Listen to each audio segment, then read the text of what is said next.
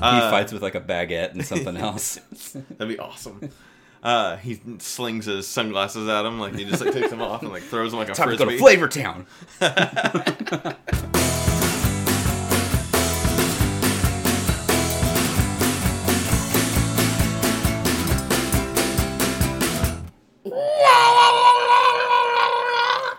Happy, New Year! Did we say new? Betty joined in. Yeah.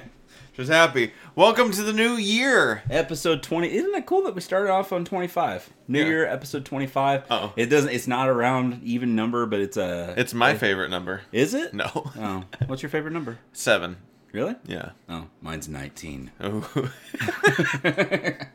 it's the age that you like your women. Mm-hmm. 19. anything above 19 i'll murder him Um, yeah, we're here to tell you that it uh, we're in a new year. Yep, Uh, same same show. It's uh it's still the IFNZ podcast. yep nothing's changed Uh, we're gonna keep the same format. We're gonna keep. There's nothing new change- about it. should we change one thing just to make say that's the all new ifnz podcast we can. What do you want to change about it? i don't one thing I'm gonna change uh, how we start the show in the show. yeah how we end the show What are we gonna, what are we gonna say? we're not gonna say i feel new zealand anymore What are we gonna say? uh, we're gonna say I'm gonna think of it, and then I'll say it at the end of the episode. Okay. and that'll be how it stays. And that's where we're just stuck with it Yep. for the whole I'm gonna think about it. year. If I think about it, I'm gonna type in something on Google. Don't you? It's got to be an original thought. Original thoughts. It can't be can't be something you make up. I just burped up that old tea. Gross. Right before we started recording, Shad took a big swig of some Gold Peak unsweetened tea, and then realized that it expired Jan- July 2018. Yeah, July twenty third, twenty eighteen. That was last year, according to uh, this show. yeah, Yeah, that's how time works. so totally last year. Um, yeah, it tastes like dust, and uh, yeah, it's gross to burp up. Well, I'll keep drinking it throughout the show, though. It's fine. Um, so yeah, we uh, we went through things. We had uh, we've had different things like uh, Christmas happened, Christmas did happen. uh, New Year's. Mm-hmm. Um, yep. uh, We won't talk about New Year's. Though. yeah, we'll save that for a later show. And there was a lot that happened. Yeah. So- Got a lot to unpack. Yeah, so we'll we'll save that for later. But we'll talk about Christmas. Yeah, let's talk about Christmas. We Christmas. can talk about uh, the things that happened during Christmas. yeah, I uh I had really violent diarrhea and threw up several times. Do you remember something about Throwing up? not yeah. wanting to have diarrhea on Christmas in the la- one of our last episodes, No. the Christmas episode? Did we talk about that? I think you said something about I don't want diarrhea on Christmas. Oh, that's really bad. and then it happened. It was foreshadowing. It is God's I foreshadowing. can't remember what it was though, but you said something about I want to have diarrhea on Christmas. Maybe I said. oh, it was talking about BJ's and having diarrhea from the food, from the grease. Oh yeah. Well, it wasn't from the grease. This happened beforehand. yeah, you were already It was sick. upset stomach, and then Diarrhea. I tried to eat, and then that made things fifty times worse. And then I spent what little bit of time I was up at the restaurant in the bathroom yeah, and had massive bouts of diarrhea. You went home, and then fucking like it's normally normally whenever I throw up. Let's talk about my throw up. let's do it. Why Let's not? start off 2019 by talking about throw up. Just uh, just don't make the noise. Just talk No, I'm about not- it. I'm just- That's all. I'm, I'm not, not going to do that. There's people that are triggered by that shit. There are probably people that are going to be triggered just by talking about it, this conversation in general. But But we're gross, so it's fine. um, so normally when I throw up, it's not like it just yeah, it just kind of comes out. It's like "Whoa," and then it just kind of comes out. yeah, It's just straight down. I'm looking down. I'm at the toilet, just coming down. This was like no matter what happened, it was projectile. It was just it was gonna go where it went. behind it. Yeah, it had force because there's like por- parts of it where I was like I'm kneeling down by the toilet because I'm about to throw up, and then here it goes. Nah, I did it, and then as it was coming out, it was just like it had the force behind it that I wasn't anticipating because I'm like this isn't how Justin throws up. Justin throws up and it just goes in the toilet. This one, it was just like I put a bow on it. I lost control, so it landed on like the fucking back of the toilet and on the seat, and I was just like, so I, I, yeah, just spent a lot of time cleaning that up and stuff. But then it, it was almost like there was a point in time, probably like I want to say maybe like six or seven years ago. Me and Mandy were out to dinner at Lone Star. Okay. Was it Lone Star? That the one that was in uh, in Carbondale beside? Yeah, the purple building now. Yeah, it's Sergio's now. Yeah. Um, the Lone Star that was there, we went and ate I had delicious steak Yeah. and potato dinner. Yeah. And I loved their steak. Yeah. Um, went home to the apartment that night Yeah. and proceeded to not get off the toilet until 3.30 in the morning. Ooh, that was fun. Yeah. Uh, mostly it was diarrhea. Then it got to a point to where I had to grab our trash can because it was throwing up and diarrhea at the same time. I don't know if you've experienced that. Have you experienced it at the same time? I felt like it was going to be close, but I've never actually Yeah. committed to it. It has. I. It wasn't that I didn't. I didn't want to commit to anything. I was just part of the ride, regardless of whatever happened.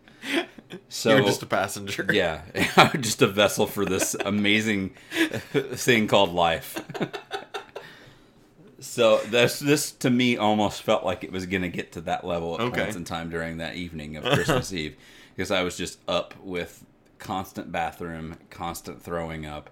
And at points in time, it seemed like it was going to coincide, and I'm just sitting here going, "Not again, not again." And flashbacks, yeah. PTSD from it.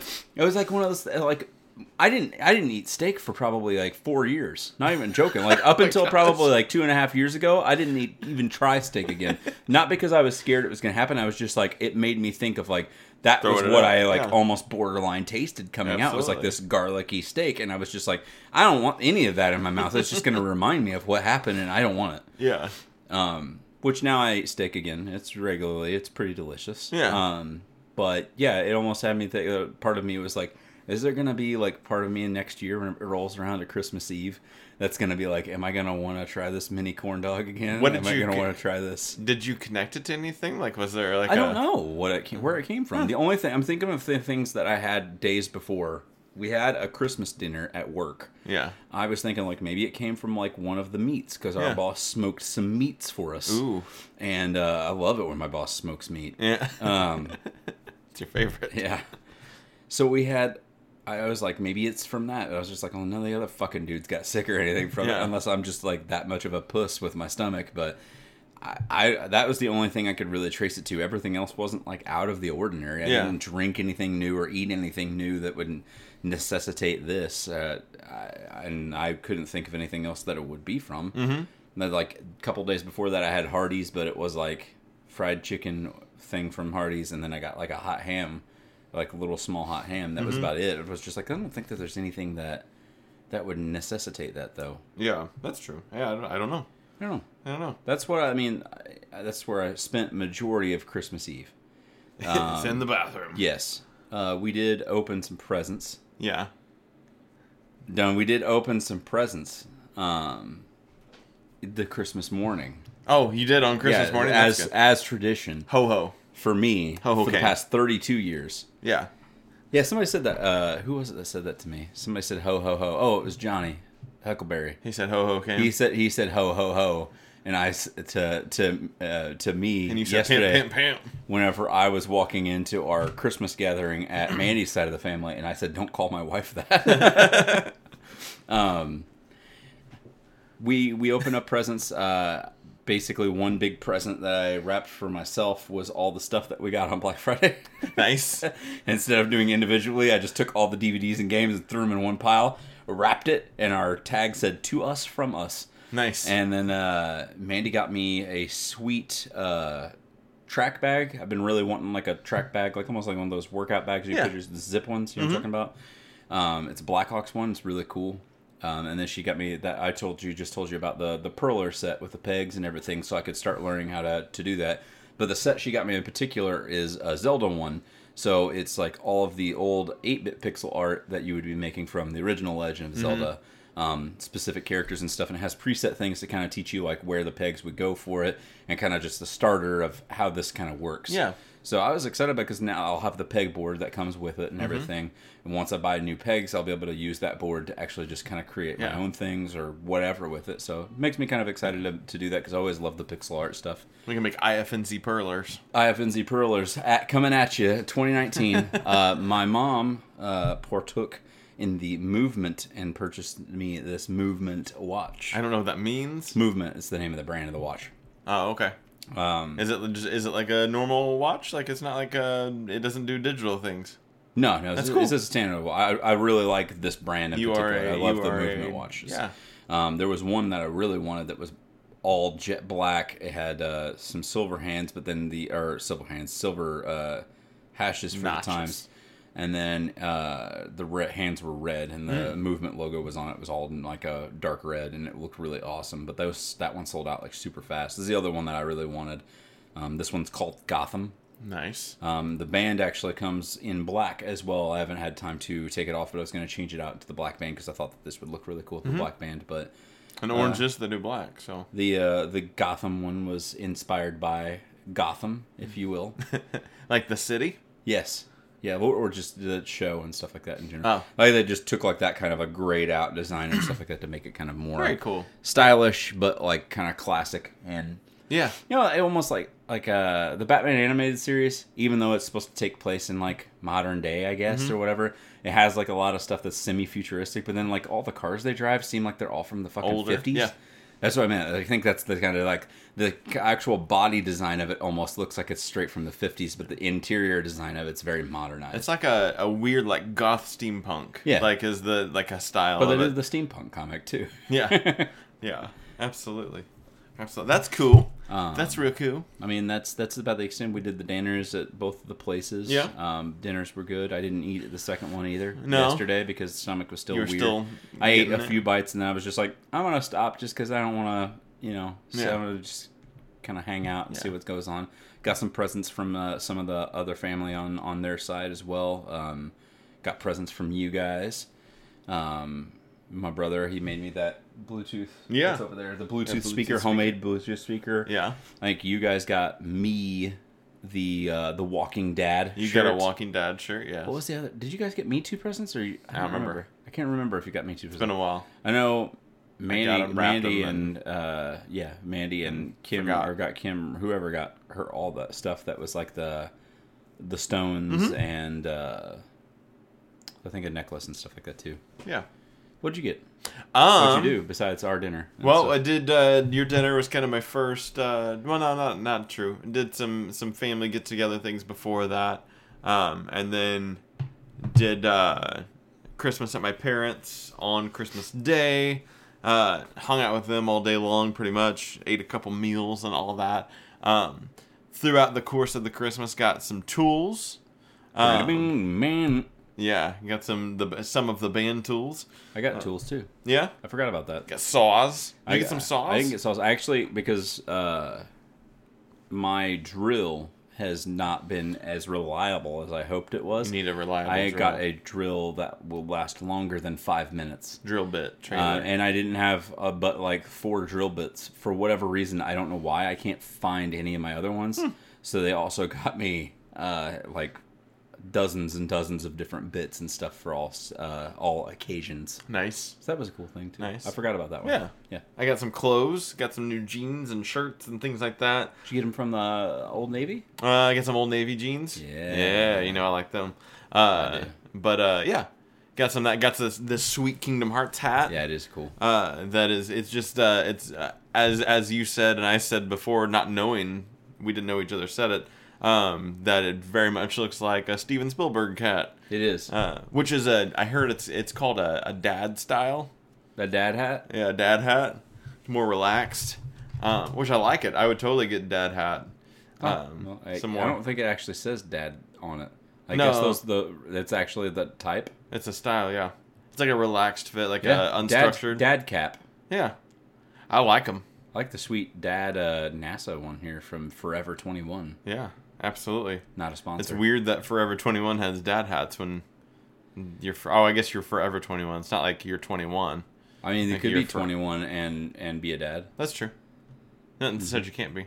Nothing. Says Typically, that. you don't get in the dad style, I guess, until later in life. Huh? you never know that though. You could just you could just get right dad, into dad it up and just be like, I'm all in. Yeah, I'm just gonna be nothing but dadding right now. yeah. I'm just gonna dad all over the place. Daniel Dad Lewis. No, you didn't. Uh, no, you dad. no, no, you didn't. Uh, yeah, and uh, got the uh, Switch, which wasn't really a, pri- a prize to me, but I got to open it and uh, play it and everything, so that's been fun. Um, Which I, ones? What games did you play on there? Um, I so far I've played the Pokemon Let's Go Pikachu. yeah. Uh, I dig that. It's You good. like it? It's good. I haven't played it with the ball, Okay. uh, but I'm not really. I don't know if I'll play with the ball consistently. I like the idea of just kind of controller in it. Then, uh, if you play with the ball, you actually get more points for quote unquote style whenever you capture as well. I don't have any style. I just meant like it has like a multiplier that's Yeah, on there, and if you do it, like gives you like an extra like 1.7 Oh, points or cool. something like that, like extra that. points and more experience faster. Hmm. So it's better for me to play with the balls. Uh, just for experience sake. Yeah. I mean, I get a lot of experience playing with balls. Yeah. Yeah. At work, Um, everywhere. everywhere. I'm just grabbing them, Nice. grabbing them right in the balls. Yeah. Um, In the uh, pudding. I've also played uh, Mario Odyssey up until the point that we played it on our Let's Play that we never got to release. Ah, So night very fair. yeah, I got through the first world. Nice. Um, collected a lot more moons this time. Though. Yeah, yeah, yeah. Because I kind of knew It's what good was going stuff, on. dude. It's good. I love that game. I enjoy that. Um, and then I bought, which I don't think I told you, but it's not like super important. What's uh, what's that called? Lode Runner. No, Lode Runner. It was like a it was an arcade game originally. Yeah, yeah, yeah, yeah. And you go back through and you like you zap on the left or the right, and people Yeah. fall in them. Um, they had it on there for like five bucks, um, and I used to play the shit out of that on PC. Mm-hmm. Uh, so it's nice. I like playing that game. I like playing it on the handheld I saw- version. I saw that. Uh, I think it was earlier. Well, I don't know when it was. They said that like around Christmas time, I think Hollow Knight was on sale, and I think it's supposed to extend out several weeks. in It's like ten bucks well, right yeah. now. Yeah. Yeah. Is Hollow Knight good? It's fucking great. I've heard a lot of good things about. it. It's like you need to play Hollow Yeah, Knight. it's like it's it's a it's a 2D action platformer in the same vein of like uh, Castlevania or Metroid or Metroidvania. Metroidvania. Yep. Uh-huh. Um, but the difficulty level of some of the boss fights and stuff like that almost gives it kind of a Dark Souls esque sense to it. But just the character design, the design of the world, and everything is just super perfect. Like it, it's such a good like deep dive, nice like little. It just makes you feel good playing it. Cool. It's awesome. I might have to check that out then because that's th- like the third time that I've seen I- some, had somebody bring that up. I saw it on Reddit like three years ago, mm-hmm. three or four years ago. There, there was a, this, the team that made it, Team Cherry. They had a, there was just a small startup at that point, and they were starting to develop the game, and they had a Kickstarter thing for it. I actually kickstarted it um, about probably like two years ago or so, and put in a little extra cash to kind of help them with it to help them get funded on it and not whatnot. And then I got the PC version of it that was part of my Nice. incentive Yeah. stuff for it. So I got it right whenever it came out um, on PC for it and followed it and loved it to death. Um, it came to PS4 also before it came to Switch, but I held off and I actually rebought it on Switch so I could have it with me on the go because Nice. I, I, I legitimately enjoyed it that much. It's one of the best games that came out probably in 2017. wow. It's really good. Well, I think you sold me on, it, especially if it's still the ten dollar price point. Yeah. Uh, I'll definitely get it. I uh, It should be. I think it said something like Amazon digital code was supposed to continue on through the new year and everything, and it has like a digital coupon that makes it like fifteen or 10, five dollars off or something that makes it uh, 10. makes it ten. I think. yeah, yeah. I uh, when I set up the Switch, uh, I also it was like, hey, do you want to link your account with like your uh, your Wii U or whatever? Uh-huh. And so I did, and uh, I had like thirteen bucks on my account still from Wii. Yeah. So it came over, and I was like, Happened to me too. hey, that's cool. Whenever I had my, because it connects to your 3DS and stuff, like anything that's your Yeah. Nintendo Network ID, my mm-hmm. 3DS and all that, and I ended up like tagging it over, and I had like 20 something bucks left on it. So like one of the first things I got was like two different indie games. As soon as I got my Switch, I Yeah. was just like, oh fuck yeah! It's like I got Breath of the Wild, which is cool, but I'm gonna also just get these guys real quick too. Yeah, that's what I did with uh, because I got I got uh, Lode Runner off of it, and then I bought that Coffee Crisis game that I was mm-hmm. telling you about. Uh, so yeah, I haven't played that one yet. Uh, play little Mario Kart, uh, just to kind of get familiar with Like that. whistle.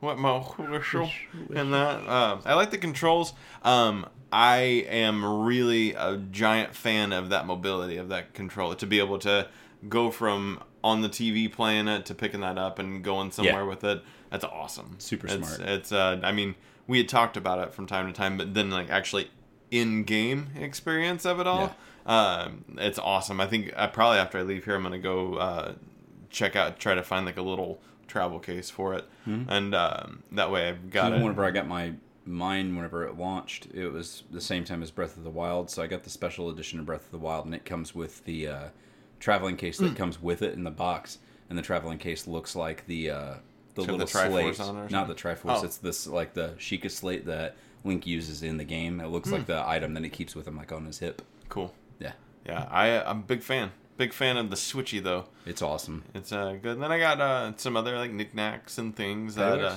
candies. And You got candy, got some- bubble gum, and taffy. got some candies and uh, some other things. I'm sure I'm forgetting about. silver But bells. uh, silver bells, jingle bells, Batman smells. Batman smells. Robin also He laid an egg. I he, heard. he took an egg. Oh, we didn't talk about that on the news. I had heard about that finale from Titans. I haven't watched it yet, but I I heard that Batman was in it. Yeah, I heard like all about the episode, and I was Like just Robin after after I heard about it, I was You're just in? like, I'm fucking in. I need to see this whole thing. That episode's, even though what I had heard something, it might be like a dream sequence or something. I don't mm, really I know, know. but whatever. After I heard it, I was just like, that sounds fucking rad. Yeah. something about like Batman finally snaps and just like gives in to like the darker side of things, goes to Arkham and kills all the villains. Whoa! Like goes to like you, actually see like a Joker in the show and he snaps his fucking neck and throws a batarang at Riddler's skull Holy and just like goes just murks everybody. And I was just like, that sounds cool as shit.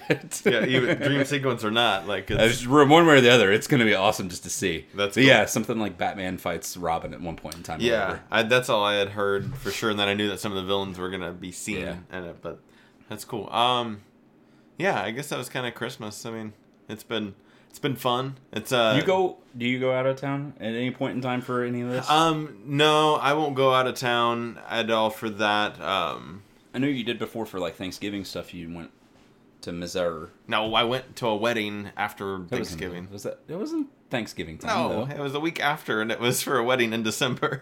Oh, well, that's close enough. It's all the holiday season. You left state. I left state, and it was in between Thanksgiving and Christmas. So Sure. Yeah. Holiday season was upon us. absolutely. Um, no, I I could potentially because I've got family in Wisconsin, family in Missouri, but I think I'm gonna stick around. I'm very much enjoying not being at work because we uh, shut down at my place for a week and some change. Nice. So uh, I do enjoy that. Um, but yeah, I'm hoping to kind of get some just little projects out of the way while while I'm off work and uh, Yeah. do all that. Uh, what out what outside of uh, the the Christmas things has been going on? Anything exciting besides pooping and Christmas? Uh, no, not overly exciting. No? Uh, I mean, we could talk about some stuff maybe that we've been doing recently as far as medias Yeah, go, if absolutely. you want to. Uh, games, Games. video games. So I am so happy. I beat Birth by Sleep. uh huh. Um, and then I just finished watching the recoded uh, cutscene movie thing before I came over here, and so I'm diving into the Dream Drops distance, and uh, uh, so I'm officially in 2.8. Uh, Triple D. Triple D. Uh, so that originally came out on 3DS Mm-hmm. because, of course, they had to have a title that coincided with the 3D portion of that. Uh, but uh, yeah, Wouldn't so it be cool if it was Sid for diners, drive-ins, and dives? it's the three diners, drive-ins, and dives. Yeah. Like Uh, it's it's uh it's it's Kingdom it's still Kingdom Hearts, but Guy Fieri's in there. He's got this. He has hair that is comparable Yeah. to a Kingdom He's Hearts he's a, he's a member of Organization Thirteen. he Uh, fights with like a baguette and something else. That'd be awesome. Uh, he slings his sunglasses at him, like he just like takes them off and like throws them like a Time to go to Flavor Town. Uh, so yeah, Dream Drop Distance, then uh, Point Two, and then a movie of uh, backstory uh, Back or back Future. cover of uh, Kingdom Hearts Union Cross, and uh, then we're on to Kingdom Hearts Three. I've got So now that you've consumed all of this, do you think that whenever you get to Kingdom Hearts 3, are you going to watch the hour long movie or whatever it is that's prior to this just to like as another refresher or are you like I'm fucking refreshed as can be? Um, yes, I'll probably watch it. Um, I if I have to watch it before I start the game, I don't know if I'll do that. Um, I may do it in tandem with because I have a feeling when I download that game, like whenever it if it comes available at midnight or if it's a couple hours before midnight or whatever that it, you go download. Um, I I'm gonna want to start like immediately. Yeah. But uh, you know, it'd be cool if they released the the you got to download it a couple days ahead and you got a chance You to watch, watch, that the movie. movie. early. That'd be really cool. That'd be that'd be awesome. I mean, if they have it all, they have it all done. Like that would be nice, kind of little treat. also for a pre-order? uh, when you walk away, you please don't hear me say please, baby, don't don't go. I thought about learning how to play that song. Uh, there's a version of somebody doing the whole song. It's Yeah. a slightly slowed down version, and they do the Donald Duck voice the entire time. oh. God. So it's just like, uh, but yeah, so excited for that. I mean, I, uh, I there's definitely I didn't know if I would be able to achieve getting through all of these games before Kingdom Hearts three, but I was gonna fucking try. And uh, sure now like a, a month, like a month ahead, a month away to get a, a game and then like a third of a game because it doesn't seem like point two is like a very large Yeah. chunk of a game. Uh, I think I can do it. I think I can I believe in it. you. I'm gonna start it tonight and we'll see how it goes. Um, that is uh, not all I've done in games. I got one more thing. Um, outside of the Switch and Kingdom Hearts, I also um, I've been playing my PS3 a little bit more, Mhm. and I've got that Alice, that American McGee's Alice Madness Yeah. Returns.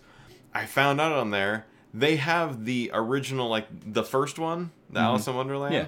uh, is on that game. Mhm. I didn't know that. That was actually like a, a thing that they did for promotion whenever it first came out. Like they packaged it with it. It was like it's it's hidden away though, if I'm not mistaken. Like it's in there's like a They didn't play game or or whatever. anything. I think no, it looks the same way It as it used exactly to on. PC a long time, But, like, like- from '99 or 2000. there's like an extras thing on the Mm-hmm. menu, and like I don't know, typically go into extras. Like it's not like oh well, let's explore everything.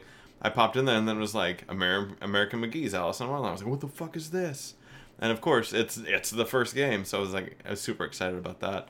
Um, so I might go back and play that at some point. I Alice uh, Madness Returns has been like my because I moved the PS3 into my office, and Okay. so like if I'm in my office just fucking around and everything, I'll I'll turn on the PS3 and I'll that's usually my go-to game is Madness Returns. Cool. Uh, just because it looks good. It's a fun little game to play Yeah. and not get too overly invested in anything. I just play it for a little bit and go, okay, I played for 30 minutes or whatever, and I'll turn it off.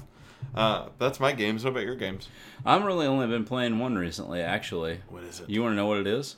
Um, I'm not gonna be able to guess. Um, I don't think you're playing uh, Sonic Mania. Nope. what is it? Super Smash Brothers! Yeah, how is it? Still good? Yeah, it's still really good. Still rocking? Unlocking more characters. The uh, World of Light story thing is fucking long. Uh, apparently, that's a way that you can also unlock characters, and I didn't realize that.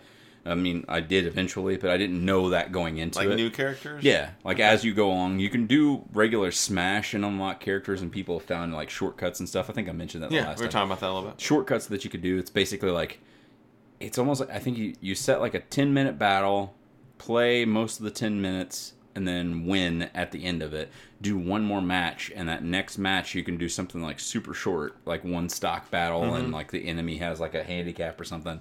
And then as soon as that happens, you'll get to fight a new opponent, and then turn off the game completely. Not the whole console, Switch console, but just shut the game software down, start it back up, and do it again. Do the exact same process, and you'll be able to unlock characters that way consistently over and over and over again.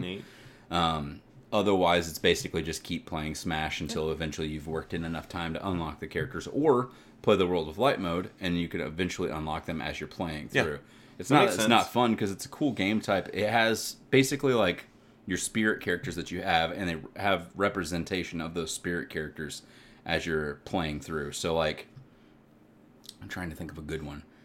So most of like the anime characters that you have, or something you know that effect, you'll end up having a like a Fire Emblem character represent them because they're not all of these characters aren't in the game. Um, so I'm trying to think of another one that would work well though. I think that whenever they did a character from Metal Gear Solid, like Otacon, they since he's like a really smart person, as in general, because he's like a scientist in the character, they had you play at uh, play against Snake, and since he's like a smart person, he's good at like Plissken. making Pliskin, Pliskin. Snake Foreskin. Snake. Your mom. Uh, no. Then he, you basically fight Snake, but since it's basically the embodiment of Otacon inside of Snake that you're supposed to be fighting, you it makes Snake like you'll have specific precursors to the battle. So you'll have you'll fight Snake, but Snake does like dodges like crazy, and he'll run away from you, and then he'll plant bombs like all over the place. So you have to try and fight him and defeat him while he's doing all of this shit because it's like a very Otacon esque thing to do. Ah, okay. So they have stuff like that that Ah, happens constantly. Yes, ah, Takan. so they'll do that with like different characters. Like whenever they'll introduce like, oh, you get the spirit of a piranha plant. Well, piranha plants eat things. So does Kirby. So you fight Kirby, and then he only sucks. Like does a Yeah. thing. He'll do that only, or something like you know. It's just, they take all the different characters and they give them specific precursors to to basically make it harder for you to fight and mm-hmm. unique different battle formats and stuff. Sometimes you'll fight like multiple versions of one character. Like you'll have like you're fighting, and then you'll have like now you'll have to fight 20 mini Game and Watch guys because it's basically representative of this Game and Watch character. Neil Game and Watch. Neil Game and Watch. Uh, but no, it's really fun. Like I said, the, the light, the World of Light mode's really long. Um, it, but yeah, I, I'm still enjoying myself with it.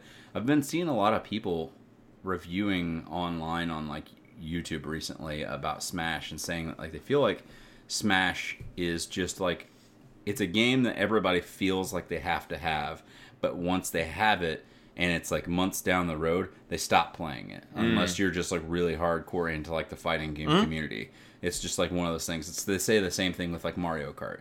People don't consistently go back and play Mario Kart all the time, kind of a thing. It's Yeah. like you unless you're constantly like seems like if you're living with or you have friends over all the time or Yeah. whatever like it's a cool like mario kart and and uh super smash both are very much like a good couch co-op thing Yeah. because it's like a party game it's like Yeah. Something you can get together and be like oh let's play this and But see, like I think that this one though, to me and personally, and the, even people are saying that about this one. Mm-hmm. For Ultimate, I feel like they it has longevity. I mean, it has this really long single player mode that's Yeah. really cool. They have the online that is starting to get some of the kinks worked out. It started off and it was kind of It's a little rough at yeah, first, but yeah, it's starting to get some kinks worked out, and it seems a little bit better to me anyway. But I mean, online's always fun just to compete against other people when you could do crazy different battles and stuff like that online as well. It doesn't have to Mm-hmm. be always straightforward stuff. You can do where at one where it's like items only and and Mm-hmm. you know like a certain time limit and you have to only use pokeballs or something like that you could you can do shit like that all the time and Mm-hmm. Stuff cool. and they have like tournament play and everything in with it now so Yeah. I, I to me it seems like it has a little bit more longevity but the gaming side of things because of the holiday season and all that stuff wrapping up and work and baby stuff going on it's just really all i've had time to sit yeah down and play. absolutely. Got some of the new games for christmas that i'm going to dive into maybe i'll get a chance to talk to you about next time. That'd be cool. I know I got uh, Xenoblade Chronicles 2, Yeah. uh, the new Call of Duty I ended up getting because it was on uh, black flag Black Ops. yeah i knew it was black something Black Ops 4. Um, I ended up getting it because it was only $30. Remember how my. you had a rule I did have my rule. It hit $30, so I was like, I guess I'll get it. so it did hit $30 at Best Buy um, like one week before Christmas. Oh, so I ended up just getting it and getting it shipped, and that was another present. Um, and then I got the uh, the final Tomb Raider in the trilogy, The Shadow of the Tomb Raider. Yeah, that was So cheap for a I've bit. got that. Yeah, it was. Uh, Didn't you buy it with me? I got it with Yeah. you. Whenever I got it, it was thirty five. I think. okay Yeah, I think this the lowest I saw it on anything was I think thirty. i think it's 30 right now maybe time. on the on the psn store Yeah. But that was the cheapest that I had seen it at any point in time. But I'm, I was super stoked for it. I've been ready for it. I love the first two games, and this is cool to have a them knowing that they're like, we're not going to try and stretch it for any more than what was worth. We're just going to call it a trilogy, and this be the end of it. Right Are they now. really? That's what they're Yeah. they're kind of calling. I think that if they do another uh, another one or something like that, it's just going to be not like a retelling or something. It's going to be just like this is Tomb Raider because this whole stuff that's going it's up. tied together. Yeah, it's it's this this all three of these stories are tied together. The first one, and I don't understand how they get to this point because story wise, it's it's been. You know, she's already a fucking Tomb Raider. She's tomb raid, rated Tomb since the second game, Yeah. but now they're acting like this is how she becomes the Tomb Raider. Uh, You know, like that's Lara, why it's like, Rise of the Tomb yeah, Raider. There's Rise of the Tomb Raider, and then it becomes Shadow of the Tomb Raider. Uh-huh. You know, and the first one was just you know Tomb Raider, Yeah. like the whatever it was. Because she was really, I she did a little bit of Raiden in the first one. A little bit, mostly like it's story development. This Yeah. is supposed to be about Lara and how she eventually like comes crashing the island. How she she her dad just died, Mm-hmm. kind of a thing. Versus the Tomb Raider that we know and love from the first games is like in her mid thirties, not Oh, she's twenties. been- She's been raiding tombs and shit like forever. for like the last 20 years basically at that point because this Laura is supposed to be like in her early 20s Yeah. so you know another like 10 15 years down the road is what i guess uh, i don't know Number one, the i don't know if what's what i original- meant if, it, if they end up making more if they're going to be like now she's going to be older again she's going to be the lara croft that you It'd be know cool if they not like super cool, I guess, because it's just a remaster of them, but to like tie those into the series and remaster or retell the the old like Yeah, one the through original stories. Was it they do four and then they did Revelation or Rev yeah Revelation maybe and then angel uh, of darkness and all those Yeah, yeah yeah. There's a lot, and then I don't really like it as they much. made an anniversary edition that was on playstation 3 Yeah, I've got it. that one's Yeah. that one is one and two are Yeah, it's one and are- two together. Yeah. because the well, I've got a I've got a, a trilogy. It's got like uh maybe Legends, Anniversary Edition, Anniversary Legends, and maybe Angel of Darkness. I can't remember. There's like a there's a three a threer on it, um, but I don't remember how it I out. thought that it was one and two. It might just be one. It's it's not what I remember one being Yeah, though. Like they totally continuation of Tomb Raider Legend, which was the 2006 game. Underworld. That's the other one. yeah, that's They do the- Underworld, Legend, and Anniversary together. Is what I've got on PS3. Okay, So, Anniversary is the continuation of Legend. I think Is that what you just said? I thought that's what it just Takes said. place in the continuity. Of, continuity of the like the same like visual style format. oh, okay. That's, what what, it's they're based on. Okay. But uh, That's Crystal Dynamics too. First- Jesus, they've been making it. First Tomb Raider. remake, first Tomb Raider. they really remade a lot of it though. Like Hmm? I remember shooting a T Rex like way earlier in the game, and I'm still haven't seen that T Rex yet. Which I'm happy because I never could get past the T Rex. which is really cool that a T Rex exists in this world. it's weird. um, This is just they never. I mean, until I feel like the first game didn't have you fighting animals and stuff. I, from what I've heard, I've heard that the Shadow of the Tomb Raider actually has like tigers and shit in the jungle, like what they had in the first one. You know what I mean? Yeah. Because this one's like the other ones have always been you fighting like the the Trinity people Yeah. or whatever. Yeah. And On the two rem- Yeah, the- I the think new that like the new one is supposed to have like more like. You're in a tomb and there's a tiger guarding something or something Okay. like that, or outside of this place, and you can't get past. You have to fight the tiger. I always liked that better. For some reason, I liked the thought of fighting animals because it was unique Yeah, versus well, fighting it, people. It, yeah, it just seems more realistic, though. I mean, you're going to be a Tomb Raider. You're not trying to stop an evil organization or Yeah, something. that's true. You know what I mean? Like you would anticipate you're going into the depths of a jungle to be like fucking Bears vipers, and- and, bears, and, and tigers, and all that. Oh shit. my. Yeah, I knew you were gonna fucking do it. I can't help it. My Um, entire life is movie references. Speaking of movie references, tell me some movies. I haven't seen TV. Tell me some movies and TV. I've seen TV though. oh, have you? I haven't seen any movies. Um, I'm I'm on a uh, on a movie. Uh, what's that called when you don't see things? Drought. Drought. Yeah. You turn on the the, the I will switch. turn on the light. Yeah. That'd be good. Um, so I have uh, been watching mostly uh, Young Justice, uh, which was my my palm from a couple weeks back. My piece of media uh, was some Jung, some Young Justice, and uh, so I've, Sweet young Justice. I'm six episodes into Young Justice, and uh, I like it. cool. I like it. It's good. Um, they have that the what's that um, on the DC Universe app. They had something like a, a extended version or whatever of those. They are uh, like a director's commentary on them. Is what they ended up being. Which I didn't watch those because I didn't want to. Immediately, I started, and he was like, "Just a warning. This is going to be a spoiler for." Both seasons of Young Justice. When you watch that, So was like- season three was the new one that just came through from outsiders DC. yeah is uh i don't know if it's it's i don't know if they're starting it immediately i don't know what the release date is on it Okay. um but it's soon it's like I saw. I've just been seeing a bunch of ads and stuff Yeah. for it on different Yeah. websites and whatnot. young justice outsiders is season three of that so um but yeah young justice is good it's uh its own kind of thing um it definitely How's young Batman? He's not young in there he's normal uh but it just it seems like it's just a continuation of like justice league and things Grandpa like that Batman? And Grandpa Batman. Uh, been watching some more Riverdale. Yeah. Been watching Archie getting into fight clubs and things like that. Is that still a thing? Um, I don't, in, in episode five, he escaped from from juvie, so Oh see what happens. Oh shit! So he's out of the fight scene. he's out of the yeah. Did he win any matches? He won a lot. Oh, he did. was- He Is was he really a good fighter? He was a great fighter. He was a brawler. I'm I don't really know. He's uh, I'm just telling you, I saw that one scene. I think it was from the first episode. yeah. Uh, but yeah, that's about all I've been watching. Uh, just Young Justice and Riverdale. A little bit of Sabrina sprinkled in there. Mhm. Uh, but yeah, I haven't been home a lot to do that uh, kind of thing. But that's what I'm trying to do. What about you? Been watching TV and or movies? I've been watching stuff. Oh yeah, what kind of stuff? I've been watching all kinds of cool stuff. I like your hood. Do you? Yeah. It's representative because I'm dark and I'm moody, just like the characters in the show I was watching. Gotham. No, Uh, dark and moody. Castlevania. Oh, I don't, I don't know that one. I'm not familiar. I've with got season two downloaded, and I was able to watch some stuff while I'm at work. Ooh, Whenever I have the down times, so jealous of you. the downs times, So jealous of your uh, my downs times. your your time that you can take on there. It's awesome. Uh, yeah, we started season two. It's only eight episodes. Um, Mm-hmm. Season one was only four. I mean, it's not really speaking. It was literally just doubled the That's a extent. of tiny amount. It's originally Castlevania. The first season was just supposed to be a movie.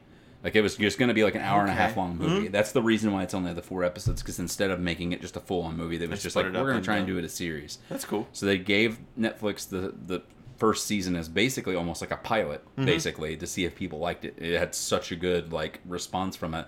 That's when the second season got picked up. So eight episodes. They said that they're going to stick with an eight episode format. They already greenlit season 3 mm-hmm. um, so it'll be another eight episodes coming out. I think I don't think it's 2019. I think it's actually sometime 2020 if I'm not mistaken. Um, but I started this one. I'm only a couple episodes in, but it's just as good to me. I this series and story is awesome. It still follows the a lot of the characters from Castlevania three, um, Okay. and I just love the interaction between a lot of the different characters. They started introducing a couple of other characters from the same game. It's just weird though to me too, just to think story and continuity wise that this kind of a semi story and everything exists on a game that came out on the N- NES. You know what I mean? Uh-huh. It's just thinking of this this is such a, like a really deep, rich story that comes out of a fucking 8-bit game that came out like 30 years ago mm-hmm. almost at this point. And it's just nuts to me to think about like that something like that's even possible. You don't really think about diving into Castlevania and thinking about like the story and content that comes out of it unless you think of Castlevanias that came out in like PlayStation era like Symphony of the Night and or you know Aria of Sorrow and all those on Ah, I see. those always had like super rich story and it was about story development. These were just like, oh, you're gonna jump in, ah, oh, you're, you're fucking fighting Dracula. Oh, look, there's a spooky bat, you know, and that's about the extent of it. It Yeah. seemed like to me, but then they're just like, fucking hold on, pump your brakes. This character's got a super awesome backstory that we're going to tell you all about That's because cool. we read the instruction manual and there's some more of a Oh, backstory there. Yeah. So it's really awesome just to see all the just character development that's coming out of something this old, and Mm-hmm. it, that just makes me uh makes me smile. Yeah, absolutely. Um, and then apart from that, I've been watching just more of the Viceland shows, like uh, Fuck That's Delicious and stuff. Uh, I found out we. I don't know if we talked about it the last time or not about his other show that's on there, the Untitled Action Bronson show. I don't know if we talked about it. No. He has another one that was on there that actually already got, I think, maybe canceled. Oh, It lasted like 59 episodes, but it was supposed to be almost like a nightly talk show type thing. Uh, okay. Um, and I guess the reason why Vice was saying they were wanting to let it go is they felt like his his format for everything that he had was way too sloppy Ah. and just didn't fit like what you would think like a night show Mm-hmm. circuit format to be, which is fine. But at the same time, I'm like, that's just Action Bronson. That's, Yeah. that's just who he is. I mean, fuck, that's delicious. His format's not like set down to a T exactly, you know, Yeah. perfect or whatever. Maybe with it being a nightly show, they wanted Yeah, something a I little guess bit that, different. that, than, that must be what they meant to buy it and stuff. Have But you- you've had quite a few people on there on that show and stuff that was pretty famous people that ended up coming on there. Gotcha. They would cook together. They would do other stuff Mm-hmm. because uh, I don't know if I whenever I went back and I read more about Action Bronson prior to him becoming a hip hop star now. Mm-hmm. Um, he went to college. He's a culinary chef. so that's where the food. That's the comes food in. love comes from because he's loved food his entire life. Um, went to school for it, trained to become a culinary chef. He actually was a chef at like some restaurant. Mm-hmm. Got injured, hurt his wrist and his leg really bad. And while he was off on his injury, he started getting into rap, Mm. and that was like more or less how that kind of like became his thing. He made the rap like that kind of his his new love. Yeah, but he gets to still play in the food kind of world Yeah. with these shows and everything. Yeah. Have you watched uh, Desus and Mero? Is that on? I don't know if it's still even on. It was uh, on. Uh, it was a Vice show or a Viceland show. Desus. Desus and Mero. I don't know how you spell Um, Desus. I don't remember. It's a like a D E U A. Deus. No. Uh, Mero. Deus. you were so close to it. M E R O. Yeah. D E. It's like Jesus, but like with Jesus a D. with a D. No, I've never seen this. It's Desus and Mero. Uh, I guess it's still on. It looks like it, they had some episodes in 18. Yeah. Uh, they it's like a talk show kind of a thing. Uh, it's good. I like their show a lot. Cool. Um, it's a it's a Viceland uh, or it was a Viceland show. I just saw something about Showtime. Yeah, it's in there. uh, but yeah, there were there it was a good talk show, if you will. They're getting a new Showtime show that begins in February. This is effective Oh. November 30th, so I guess they're going to get a Showtime show too. I wonder if it's in place of like they're moving from Viceland to Their new late Showtime. night show on Showtime, The Bodega Boys. are set to launch. Huh. Cable network in February. Hmm. So I don't know. It doesn't really say that they're going to be stopping. So Bodega Boys was the name of their podcast. First game fame with the Bodega Boy podcast, And then the web series, Days Mero, Mero. And then a- MTV's Guy Code, and Huh. then they were picked up by Viceland for their show. That's So cool. I guess maybe I don't know. Maybe Maybe, they're they're going to be off of Viceland and they're just going to go to Showtime. That'd be a I don't know. might be a better move. It's for a bump them. up for them. yeah. Yeah, uh, it's good. I like that. That's a good vice. And then uh, Ellen Page has that Gaycation show is on there Mm. too. That one's a good one. Um, that's uh, some good TV. Is that all your TV? yeah. That was on my TV. What about your movie? You got a movie? You watched a movie? Movies are Uh, long. well, I mean, I actually started today while I was cleaning house watching Infinity War. Infinity War. Yeah. I started Infinity War, and then I realized after it had been about 25 to 30 minutes that I wasn't cleaning anything, and that I was just watching Infinity War. Have you watched it? Or seen it already, or haven't seen it at all? No, we watched it. We Okay. watched it in theaters. That's what I thought so. Yeah, no, we went and watched it. I It's a good it. one though. Yeah. It's a good pickup though. Like it's one that you can play in the background. Yeah. And as long as you don't get It too was just, distracted. it was just like I've only actually seen it like two times now, and that was like the third time. It just seems like it's still way too new for me to be a movie that I'm just like I, I'm just gonna have to throw this on in the background. I ended up turning on Red versus Blue because I know like fucking every line, and I've just- seen that so many just times. Quote I it could while just- it's going on. yeah, so I'm just cleaning while I had that, That- on instead. That movie we put it on yesterday during Christmas. Uh, that movie is like the Russo brothers have perfected transitioning and telling multiple stories at one time. Yeah. Like that is the epitome. I was talking about this earlier with a friend. Uh, this is the epitome of being able to tell tell multiple stories sequentially throughout. It's like reading an issue of a comic book. If Yeah. you're watching, if you're reading like four issues or four different comic books month to month, is like watching that movie. Is like, okay, I read Iron Man number 43 and then I read Thor and then I read Guardians and then like and then next month I picked up and there's Iron Man like it's like just what like it's amazing like they figured they cracked that fucking code It's And- really I love how it's so sequential, like you're saying, but like with the after credit sequences being so hard, and like the after credit sequence that happens in Ragnarok is directly tied into the pickup of what happens at the beginning of Yeah. Infinity War. Like Yeah. that's like literally it. yeah Like it's this just sh- goes to show like the after credit sequence aren't just like nothing to kind of kind Yeah. of golf at kind of Yeah. a thing. It's important what you're gonna see. They are a they are a well-oiled machine at least the Russo brothers I mean Marvel's great and and Kevin Feige's got it going on but like the Russo brothers you can tell I've told they f- they've figured out how to tell stories I mean Yeah.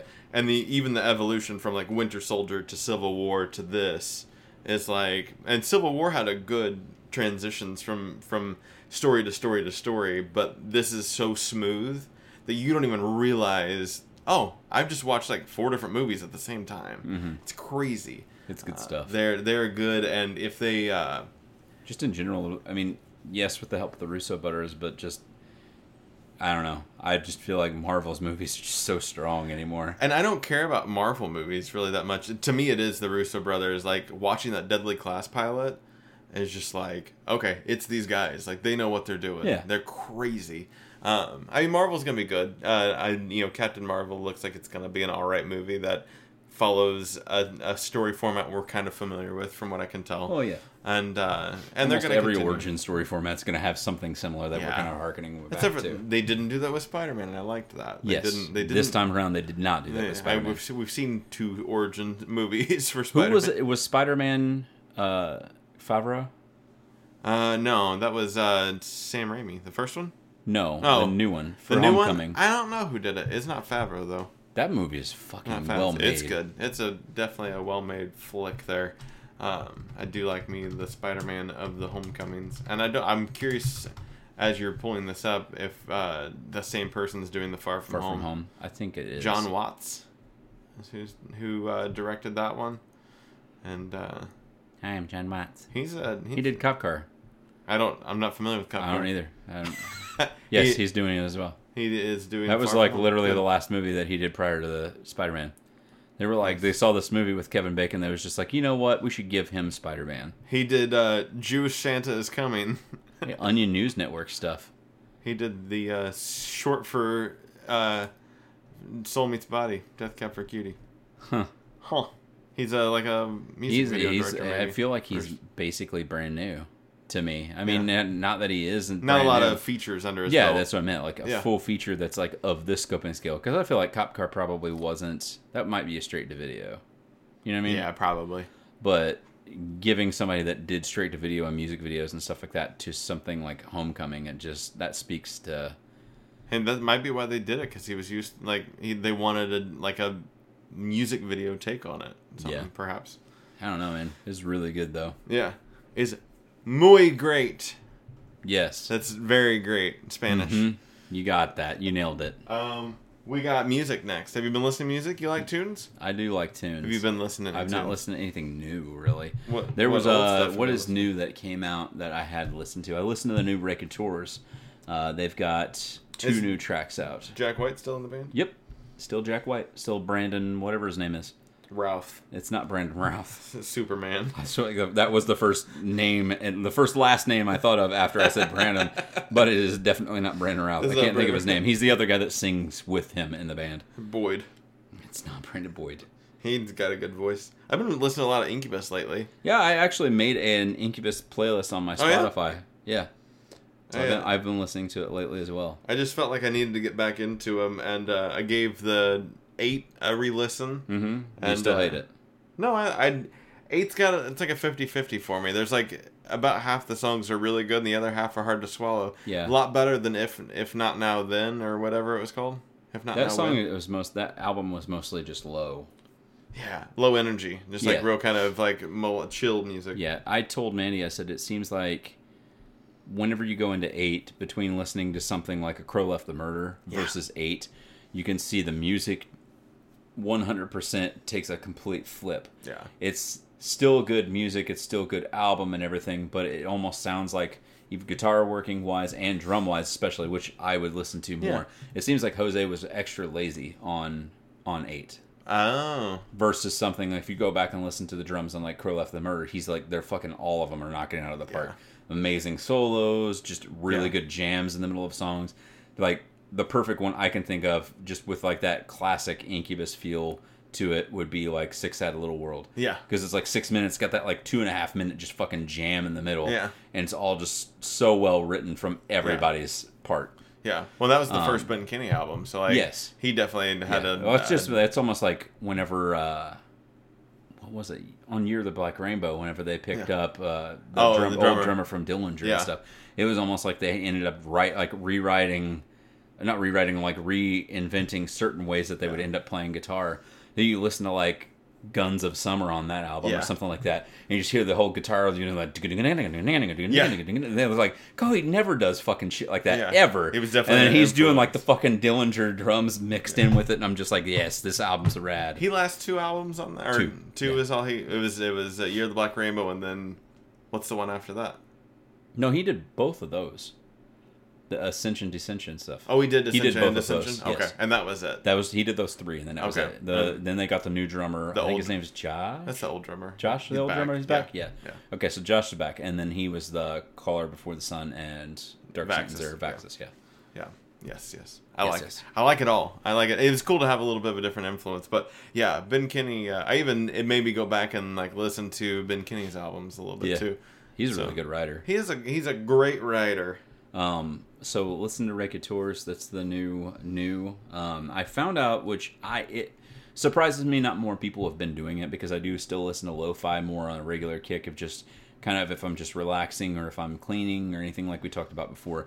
I went just to, out of curiosity looking for um, some lo-fi music that had some video game influences because occasionally you'll hear lo-fi artists like actually just throw in a little bit of flavor and stuff like that maybe some sound effects but nothing that's like just completely derivative from a video game. And i found a couple of different artists that actually are just lo-fi artists. This one guy i think his name's just miguel. Like that's his like lo-fi name. Um, and he wrote a whole album called zelda and chill and it's all just zelda inspired lo-fi music and it's pretty fucking rad. I really like it a lot. Um, and then it made me go and find some other ones from different people there's one guy uh, i'll have to try and see if i can figure it out real quick or find it real quick he's he wrote music for uh, his name's Amphi. He writes uh, more lo-fi inspired music too. Some of it's video game inspired, some of it's not. Uh, one of the songs that I saved was the entirety of the song, including the bass lines, everything that he uses. Um, and it sounds like a straight up lo-fi song is completely pulled out of the sound bank from uh, the uh, Super Mario World 2 Yoshi's Island Okay. from Super Nintendo, and uh, like literally every like boom, boom, boom, like it's all just from like the fucking MIDI files and shit from the game. So it's cool that he took like every single aspect of that song is absolutely everything from the game. It's just really neat to hear uh, somebody doing something like that. Interesting. Um, another guy named DJ Cutman, which is uh, harken back to Mega Man. Cutsman's a boss.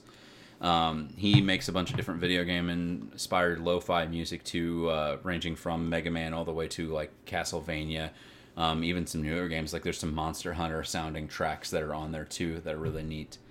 Um, and then I think I might have mentioned it at one point in time a long time ago, but I re- I've rediscovered that they put Sega put out a bunch of their soundtracks on Yeah. Spotify.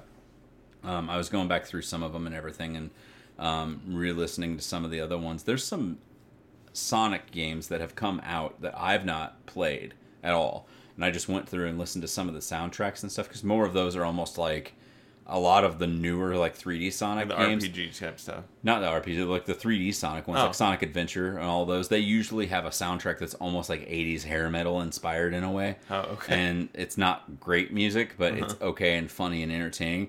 But there's some on these newer, uh, some tracks that are on some of the newer albums that are like really good hard rock and it's just instrumental. Hmm. It almost just sounds like some like prog rock that you would just turn on, like that's just instrumental shit that's just playing in the background, I guess I'm assuming in the game just for like background music or whatever, but you don't really pick it apart and listen to because you're playing attention to the game more Yeah. so. But I just went and listened to some of those too, and that's really good. And then the Skies of Arcadia soundtrack's on there too, so I threw that on some playlists and stuff and had some of that on there, but not really listened to a ton of new stuff, honestly. Yeah, me neither. Me neither. You have any? What else have you been listening to? Anything else? Mm, podcasts, Podcasts? standards. Uh, you know, tell them Steve Dave Yeah. and the Patreon of that, and The uh, there's a Game of Thrones podcast that I used to listen to all the time. I don't know if I mentioned it before. Uh, it's called Game of Microphones. okay, um, they had this guy. His name's Duncan, and he was like basically kind of the creator of the podcast. He had another guy, I think his name was Jason or something, that was a co-creator with him, and they ended up having like a weird falling out last year. Um, they're doing a series rewatch now, basically from the perspective of somebody that has watched everything all, all the way up to the end of season seven, episode 7 Um, so they're doing a full series rewatch, and the idea of the premise of it was that they will do an episode every single week, and by the time they finished it, whenever they started this series rewatch, it would be time for the debut of season eight, episode one. There you go. So that way they could talk about it, and that was how they were going to do it. And they stopped in like May, doing it completely because come to find out there was like a huge falling out. They tried to rename the podcast. The Jason guy took over like as the main person for the podcast. Said that like Duncan was hard to work with. He was like super irate and all this other shit. And then there was like a huge big fight between all of them. Um, the Jason guy started doing it with another like a girl or two or something as like the co-host. Um, they still did the series rewatch up until like September. So they and both did their own series rewatch. no, but? I mean, like Duncan stopped completely. Oh. He just didn't do another thing. He was talking about maybe creating another one, but then he just kind of stopped completely. Mm-hmm. Um, got to the point where it hit like September, and then they just fucking stopped. And then Duncan got back a hold of them all, and then got rights back to everything, renamed it all back to uh, uh, back to Game of Microphones because they had, they started their own studio called Podcastica or something like that. That was the old one, mm-hmm. and then so Duncan made a new one called I think it's called like Nocto Studios or something like that, and rebooted Game of Microphones on there.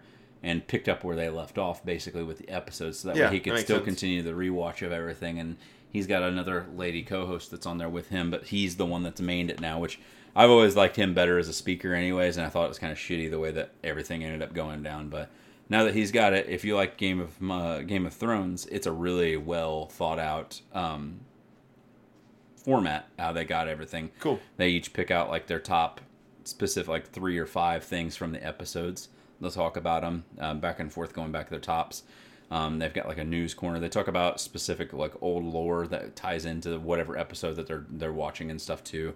Um, and he just knows like fucking everything front to back as it goes about anything that's in the old Westeros. like he's universe. really zoomed in. Yeah, so he knows everything as it goes. So it's really informative listening to it and even hearing specific things that I might not have picked up on before watching the episode. And you go, and then oh, yes. yeah, that's It's one of those, and it's pretty cool. nice, Yeah. nice, nice. How about like books, comics? Comics. You been books? reading any? Comic books? I've read comic books. Yeah, before. recently, Yes. in recent times. In recent times. what you been reading? Uh, I read through the first issue of Oblivion Song. How was it? It's good. Yeah, It's really good. I have not. I have it, but I just have not. really neat, really well written. I really like the idea of everything they're going with, and story wise, it makes me super excited because I didn't really read a ton of comics this year. Mm-hmm. I guess that was like a pull from this year that I really did enjoy, honestly, even though it was just one issue. but, Absolutely.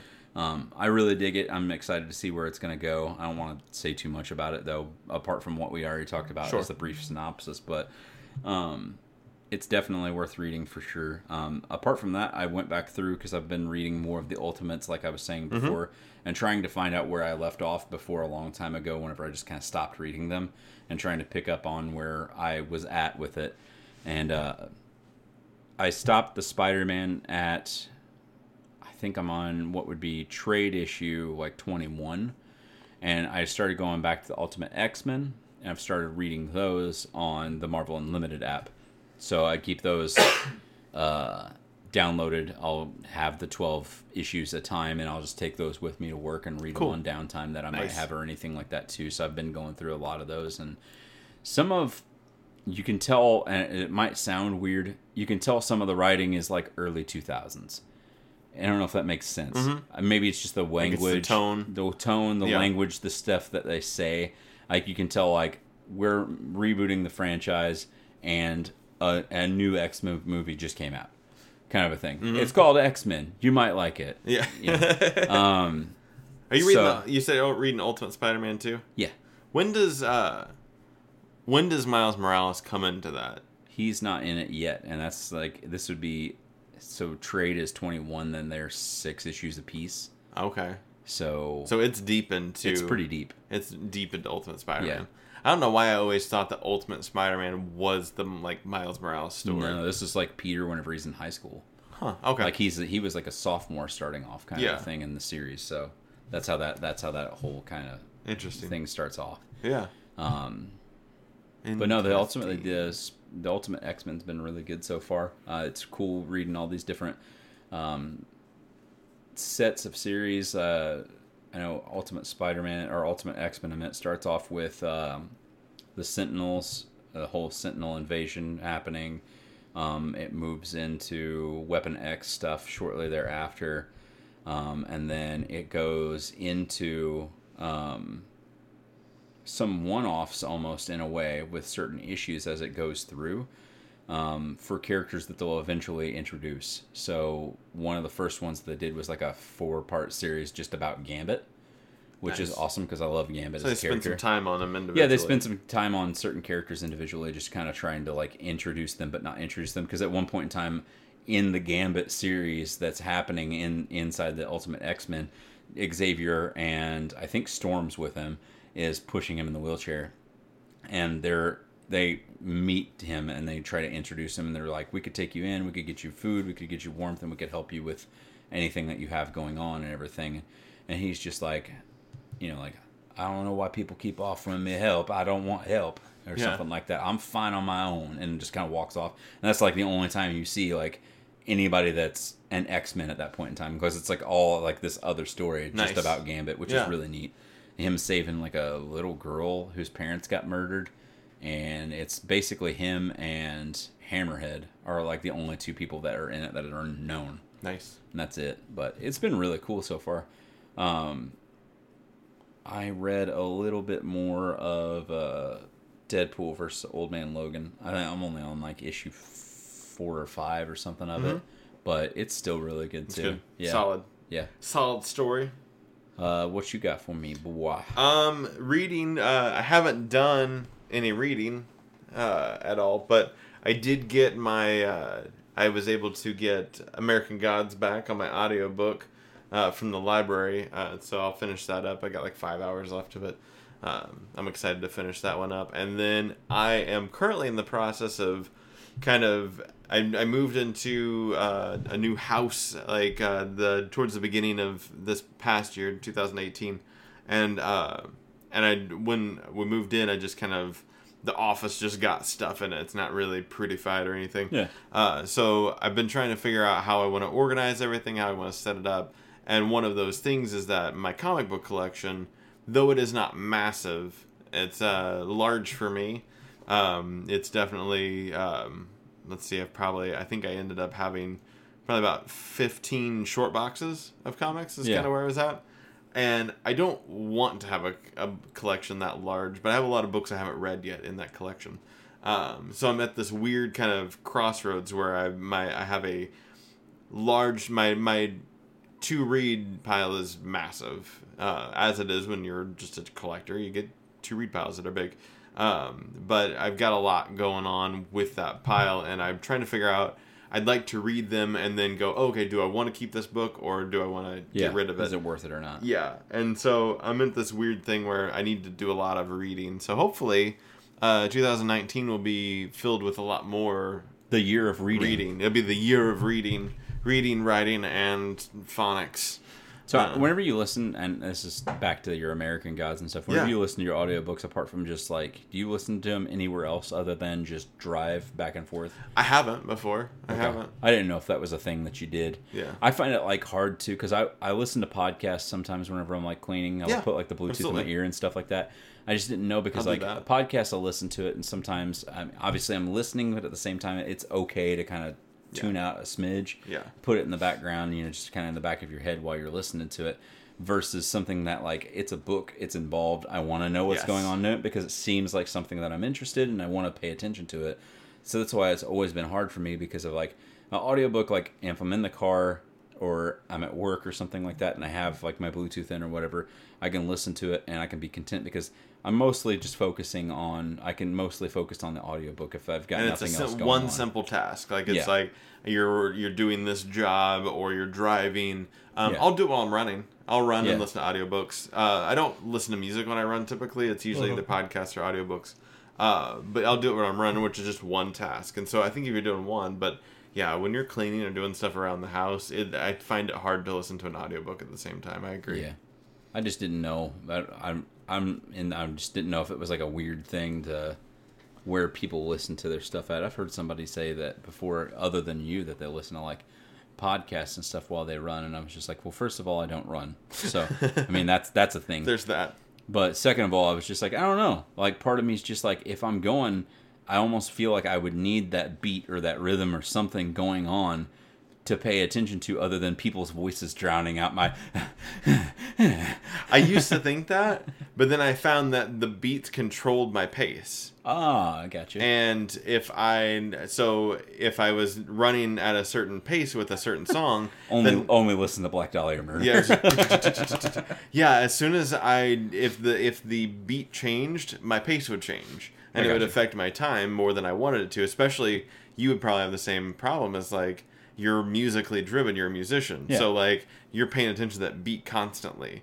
Um, I think somebody who isn't maybe a musician probably wouldn't affect him as much. Yeah. But being a musician runner, yeah, it definitely. I I find myself if if I'm not listening to everything's at 130 RPMs or whatever, um, that I would is it RPMs BPMs BPMs. uh, RPMs would be your rotations per minute on your, Yeah, on uh, your wheel. uh, then yeah, I would totally go from like listening to Basket Case to uh, Time of Your Life, and it would just be a totally different. Uh, yeah, totally different feel. You want to slow down. Exactly. So uh, no, I I definitely listen to spoken stuff a lot better. That's cool. when. I'm running. Um, yeah, is that it, we we're done with our, our list of those things? We're done with lists. You want to go to our our uh, our tops for 2018? We're doing tops. we got tops, isn't that like where uh, old ladies go to weigh in? Tops? yeah What? yeah? What are you talking about? Tops is that like group where like old ladies go to weigh in every every week. I don't really. like my grandma goes to Tops. Tops Club? Yeah, what's it stand for? Tops. Real people, real weight loss. This is the thing that people do? Yeah, How long ago? and still. No, I No. meant like how when did it start? Um, I don't know. There's got to be a history. How does it work? Tops doesn't pay celebrities to endorse us, and we don't promise quick fixes or promote unrealistic images of the That's perfect why you don't body. know about it. They haven't promoted Yeah, promoted they at don't promote anything. Yeah, it's it's just a group. Uh, take off pounds sensibly is what it stands for. Ah, Yeah, they. Uh, you can go to. Um, success stories. There's Jeffrey. stop. Um, yeah, I'm Martin, and I just farted. the the majority of them. Are oh wait, guys, people. go to the Tops website and then click on uh, success stories. That way, you know who I'm talking about. You do a voice for somebody. I'm not going to do, Do it. this. I feel like no, I don't want to. I'm Bob, and I feel like dying. There's Bob L and then Bob O. I'm Lynn, and secretly, I'm a bitch. But you wouldn't know it from my day to day. So on your tops uh, for the- for 2018, uh, what was your uh, what What was about Cody K? He looks like a retired Disney star. um My tops. you we liked things we liked things in 2018 We did. We liked a lot of things in Yeah. 2018. so this list Let's is, reminisce. this list was a little uh, difficult for me Yeah, muy.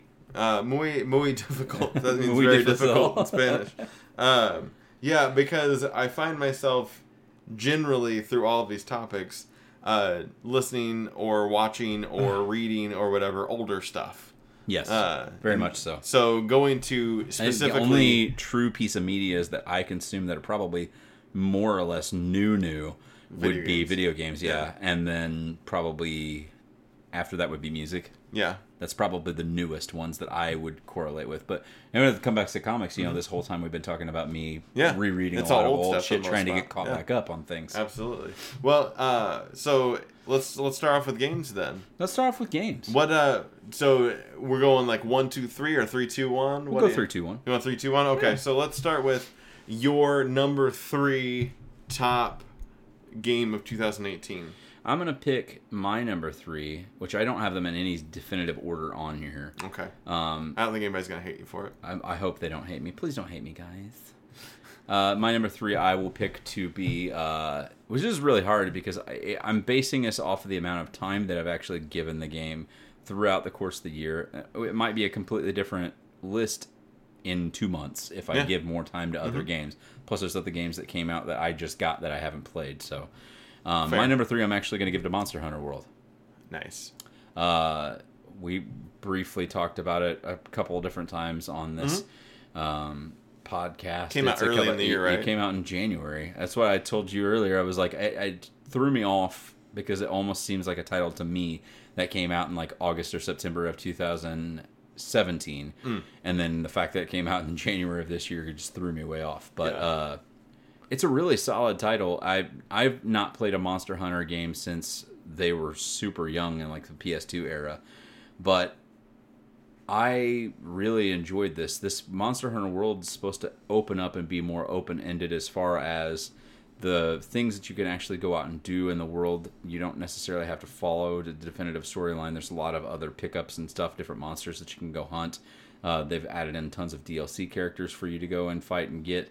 Um, and it's multiplayer too, which was super fun. Especially like whenever it first came out, us being like, it seemed like everybody was playing. I was able to play it like a four-player co-op with some of the other guys from the other podcast, and it was just really rewarding doing something like that. Like something about setting out together, having like a plan that you're all coming up with to try and who's going to carry this weapon into battle, and then you find this creature that's like four times larger than the fucking screen even like you have to like make your character look up and break his fucking neck to even see this like giant t-rex or something ah. that you're fighting and coming up with a tactic to defeat this thing because it's even going to be even harder whenever you're fighting with more than one person mm-hmm. so you have to come up with specific tactics of like who's going to attack what where this guy's going to draw this creature over here and we're going to set traps and stuff like that and come up with different unique ways to try and take down the monsters and stuff and as you kill the monsters, you get monster parts um, that you're able to kind of like hack off of the monster. You take those monster parts and you can fashion new weapons and armor and stuff like that out of them. So you are encouraged to go out and actually like kill these things. There's more than more to it than just you know just simply killing the monsters for fun. Um, but it's a really cool experience. It's hard to describe, honestly. It's it's like it's a third person semi open world game. Um, the way that you track monsters and stuff like that's really cool too because you actually do have to track them. It's it's full on like you're hunting and in certain aspects of it too. Like you'll actually find tracks in the mud and stuff. You'll find scents and stuff like that. And it's a matter of actually tracking down the creature to its nest um, and and fighting and hunting and killing. It's just really fun experience and i would recommend it to anybody. All the dlc that's come out for it um, content wise for like the creatures and stuff is free and it's always going to be free. They have specific like sets of armor and stuff like that that uh sorry, that you can uh that you can get and pay for, but it's mostly just like well, you like with like Fortnite stuff, the cosmetic shit. Mm-hmm. You can get like a oh, well since it's a Capcom game, uh, the huntress chick that gives you your quests to go out and find these creatures to hunt and kill she can be dressed up like Chun Li if you want from Street Fighter, mm-hmm. and you pay two ninety nine. She can wear a Chun Li outfit. You know, they have shit like that that you, that you can change and do oh, all okay. the time, or emotes for your character that you can pay for. Mm-hmm. But you don't have to do that, and all the regular DLC is absolutely free. So whenever it came out at the time, I think I got it for like fifty five bucks, and they've now put out what they have have as an equivalent of I think they said of over a hundred dollars worth of content extra in DLC alone that they've done that has been absolutely free because they'll have seasonal events and stuff like that mm-hmm. too. Um, that they change parts of the world completely for, and then like I said, they'll add in new monsters and shit like that all the time. And even though it came out in January, they've still been doing regular updates for this game on a monthly basis. So it's not something that they that Capcom's been like sleeping on or anything like that. Mm-hmm. They're actually making sure that they put out the content for the people that are playing the game. Hmm. Like they even said it was like until we're on to the next Monster Hunter project, we're going to continue to do this. Even if it's like four years down the road, they're still going to put shit into this game and give it effort because they know there's still going to be people that are on there playing all the time that are fans that love the game that want to have more new stuff to do. Interesting. Yeah. What was your number three? My number three, uh, th- like I said, this was difficult because, I mean, most of you know that I'm only playing Kingdom Hearts 90% of the time. Muy difícil? Muy. Uh, I don't know what that means, but. Uh, oh, no, it's uh, very. Difficult. Very difficult. Difficile. Difficile. Uh, uh, my number three was the uh, Crash Bandicoot N. Sane Trilogy remaster. Nice. Um, it's a good pool. Only because I think that's there's only three games that I've played that are new this year, uh, and that's one of them.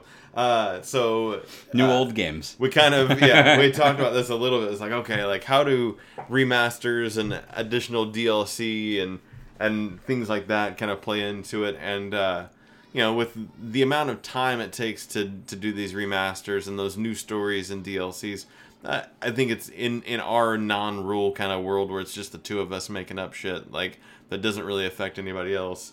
Um, I think a remaster, if if good enough, is it's probably worth talking about. And well, yeah, for sure. The Crash Bandicoot trilogy was definitely worth talking about. It was cool to get that game back in your hands. To me, it was kind of like, oh, I remember this game, mm-hmm. but it's been a while, and uh, it looked good. Like it was.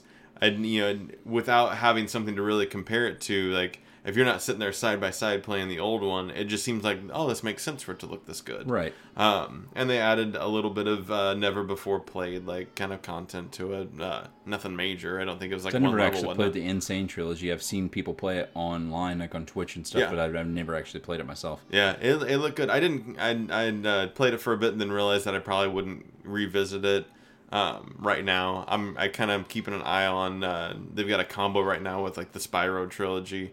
Uh, that you can get them together, and right now it's on sale for like fifty bucks for That's cool. for all six games, I guess. That's sweet. Uh, so it's kind of something to, to keep an eyeball on. But that's my number three was the Crash Bandicoot remaster. What was your two? My number two, I'm gonna actually have to do is like a split. I have to be two two things a because we, we talked about it before a little bit earlier, it was just because we don't really. I don't really know if I consider DLC as a definitive game. Yeah. To consider it that way, you know what I mean. Mm-hmm. So that's why I was gonna say one of my number twos will be uh, Spider-Man. Yes. Yes, Spider Man is definitely uh, up there. That was like one of the, if not the best made superhero game that I have ever played. Is definitely up there with the Arkham series to me, anyways. And you know, I'm like fucking diehard Marvel fanboy, anyways. So I love Spider Man, and he's like my favorite Marvel character, anyways. So I guess he must be my favorite superhero character at Yeah, that point. I think you do. Um, this game front to back has just been so good. I'm not even all the way through it yet. I still have so much more to go through and all the side content to go through on this, and it just blows me away all the different stuff that they've been able to throw into it, and it makes me. I get in one of those weird frame of minds with certain games like this, especially since this is made by Insomniac Games. Um, they're the people that made like the infamous titles, and they made uh, Ratchet and Clank and all that stuff if it's an open world game like this, like the other infamous titles have, I get into this frame of mind that I just have to 100% it for Ah. whatever reason. And not all open world games are that way for me. Like I can go through Skyrim and I could play a lot of the side content and not 100% it and be okay with Mm-hmm. myself that way. And same thing with like Red Dead and stuff. I'll play through the story, I'll do some side shit, but I won't do everything. But Sure. These games for whatever reason i don't know what it You is about insomniac that makes it. It's just like the world is so big but at the same time it's it almost the way they develop it and they make it it almost like everything seems like it's attainable. You know what i mean? Even With though yeah not. even though it might not be it just seems like it is. Like i did spend time with infamous second son which is the first like was a ps4 launch Mm-hmm. title i 100%ed that. Like I, I spent the time on it. Yeah. And I, I played it for weeks, and that was like all I played, and Yeah. that, and I got it down, and I actually hundred percented it. But this one's a little bit bigger than that, um, so I'm probably not going to be able to. But I do want to make sure that I finish the story. I'm I'm a pretty good chunk of the way in now, but I I, I love it so much. I've I've just been gushing all over it. cool. I'm just a big old gusher. You're a gusher. What's your other number two? Other number two is, if you hadn't guessed, Destiny 2 Forsaken. Content wise, it added so much more, what I was explaining to him earlier, to the story just in general, but it's just, it expanded the world even more. It gave you two giant new planets and uh, areas to just play at and in the entire world. Um, tons of side content, tons of uh, front loaded stuff, just story wise in general. Um, the story of this, to a certain extent, is just as good, if not better, than the actual story of Destiny 2 proper to me. Um, I just like the whole revenge story aspect. I like the way they've been taking uh, some of this other side content story and meshing it in with the DLC too. So, for example, one of the main villains that you fight in the DLC that you end up killing at the end of it, um, he has now come back and is alive again, but he's alive again as a guardian, like your character. So it's like a weird side thing that they've done. As a guardian, you lose all of your memories of past life and everything that you've done and you know anything that's happened before. So this guy doesn't know that he's done all of these horrible fucking things. He thinks that he's just here to fight as a good guy on the side of light to fight against the darkness, just like all the other guardians in the world do. But you know, and everybody else that's all of these people that you spent like a huge chunk of your time and that's in in Forsaken hunting and trying to kill this guy. And now all of a sudden he's back and he's supposed to be a good guy. and it's just like this huge kind of weird story chunk that just kind of opens up from it. And that's just really neat to me. Yeah. But uh that's my number twos, Cool. I guess. My number two is Pokemon Let's Go. Ooh. Yeah. Um, I've only played it for about 40 minutes, but I, I already know that this is a, a top game. I mean, the hype behind it uh, alone is uh, is cool. Yeah, Um, easily. I, I, like I said, I haven't gotten very far into the first town, um, but the the game mechanics of it all, um, the the ability for it, it's a game for everyone. It seems like it's Yeah. it's a game for kids, it's a game for gamers, it's a game for non gamers. Um, it's a game to get latched into pretty easily. Um, it takes all of the, the structure of the classic Pokemon game and then throws in, like you said before, something that looks really good and very Nintendo. Like it's it's very much like been converted and uh, and it just introduces. It's not. It doesn't feel like though it is the definition of rehashing something. It doesn't feel like it. It feels like they they added something new to it. They did something new and brought um, something totally different to the table for everybody. And uh, so I already know that that's going to be uh, something good uh, for things. So my number two for 2018. Number three Number three. or one? Number one for me. Yeah, you're number one. My number one. yeah, Let your- me tell you about my number one boy. I, I'm assuming that I know what it is, but My number one is God of War. Dude, that game is the fucking tits. Front to back. nice. It is an amazing story, an amazing journey. It does help, yes, if you know more about the previous games, but you can pick this up and not have to know everything that's going on in the past as Which well. Which I have, and I will. Yes, it is so good. Story wise, just from a standalone, like if this was just a comic book Yeah. or anything like that, you know, just something that wasn't even a video game medium, it would be an amazing movie. It would make it would make amazing anything. Yeah. To me, and it's just such a well written, well rounded thing. I was just like, this could be anything, and it would just make you happy. It's Nice. great. Um, inside the game, like the interior of the story, like what I mean by like little mini stories and stuff like that. Like whenever you finally meet the character Mimir and you have him with you in your boat and stuff, which I've talked about before.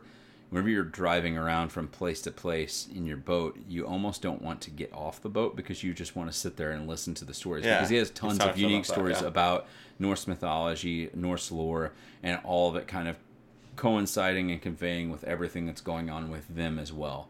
So it is it's important to the actual story itself, but it also is just letting you know, just like, hey, this is fucking history. This is stuff that happened.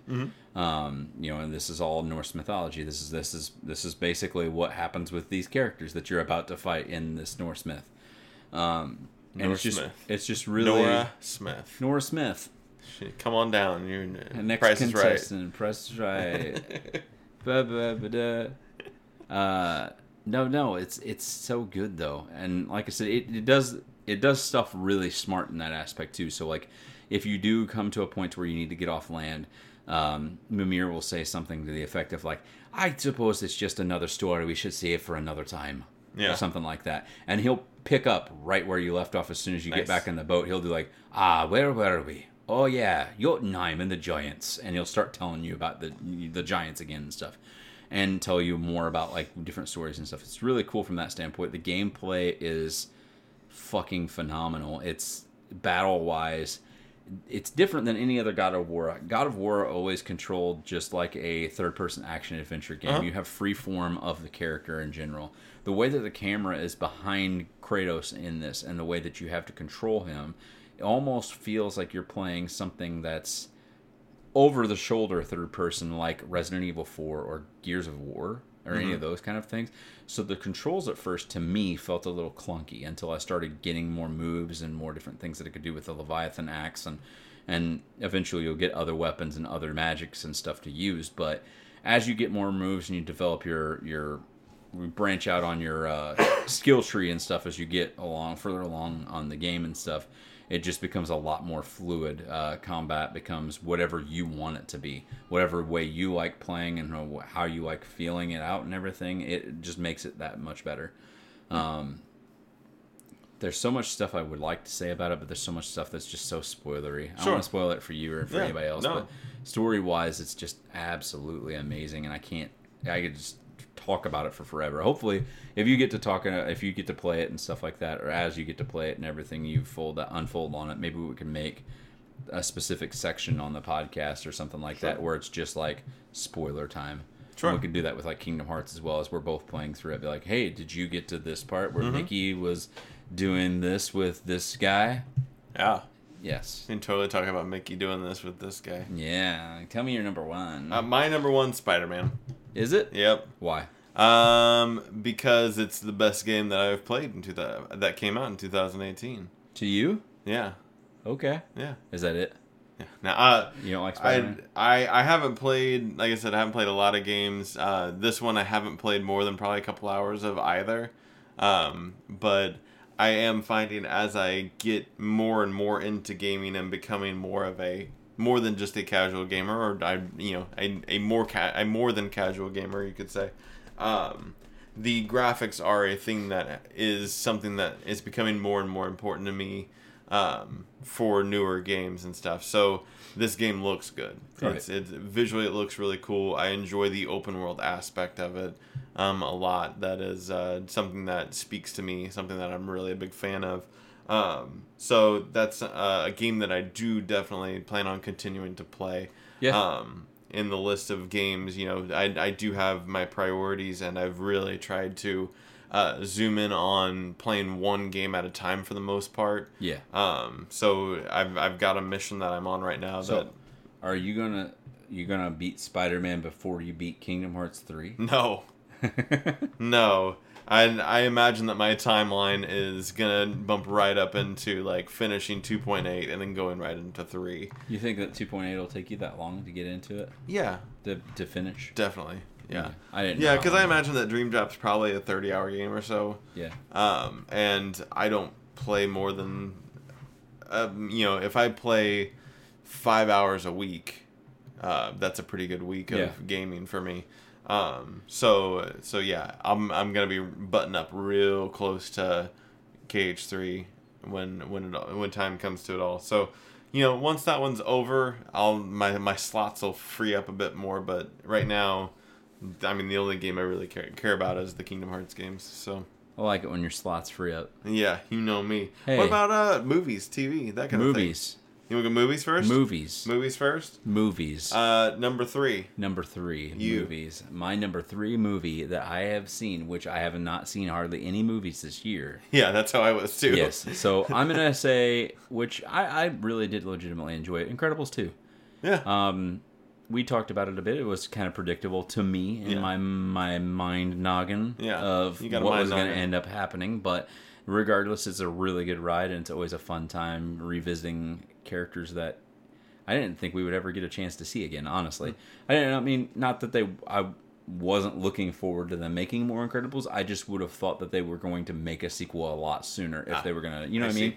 Yeah. like the rising success of Incredibles one was huge, as big as like Toy Story and all those other ones that they've made and everything too. But they didn't- you know they pump out Toy Story and then Toy Story two right away almost, just a handful of years later. Two. Two was years and years after.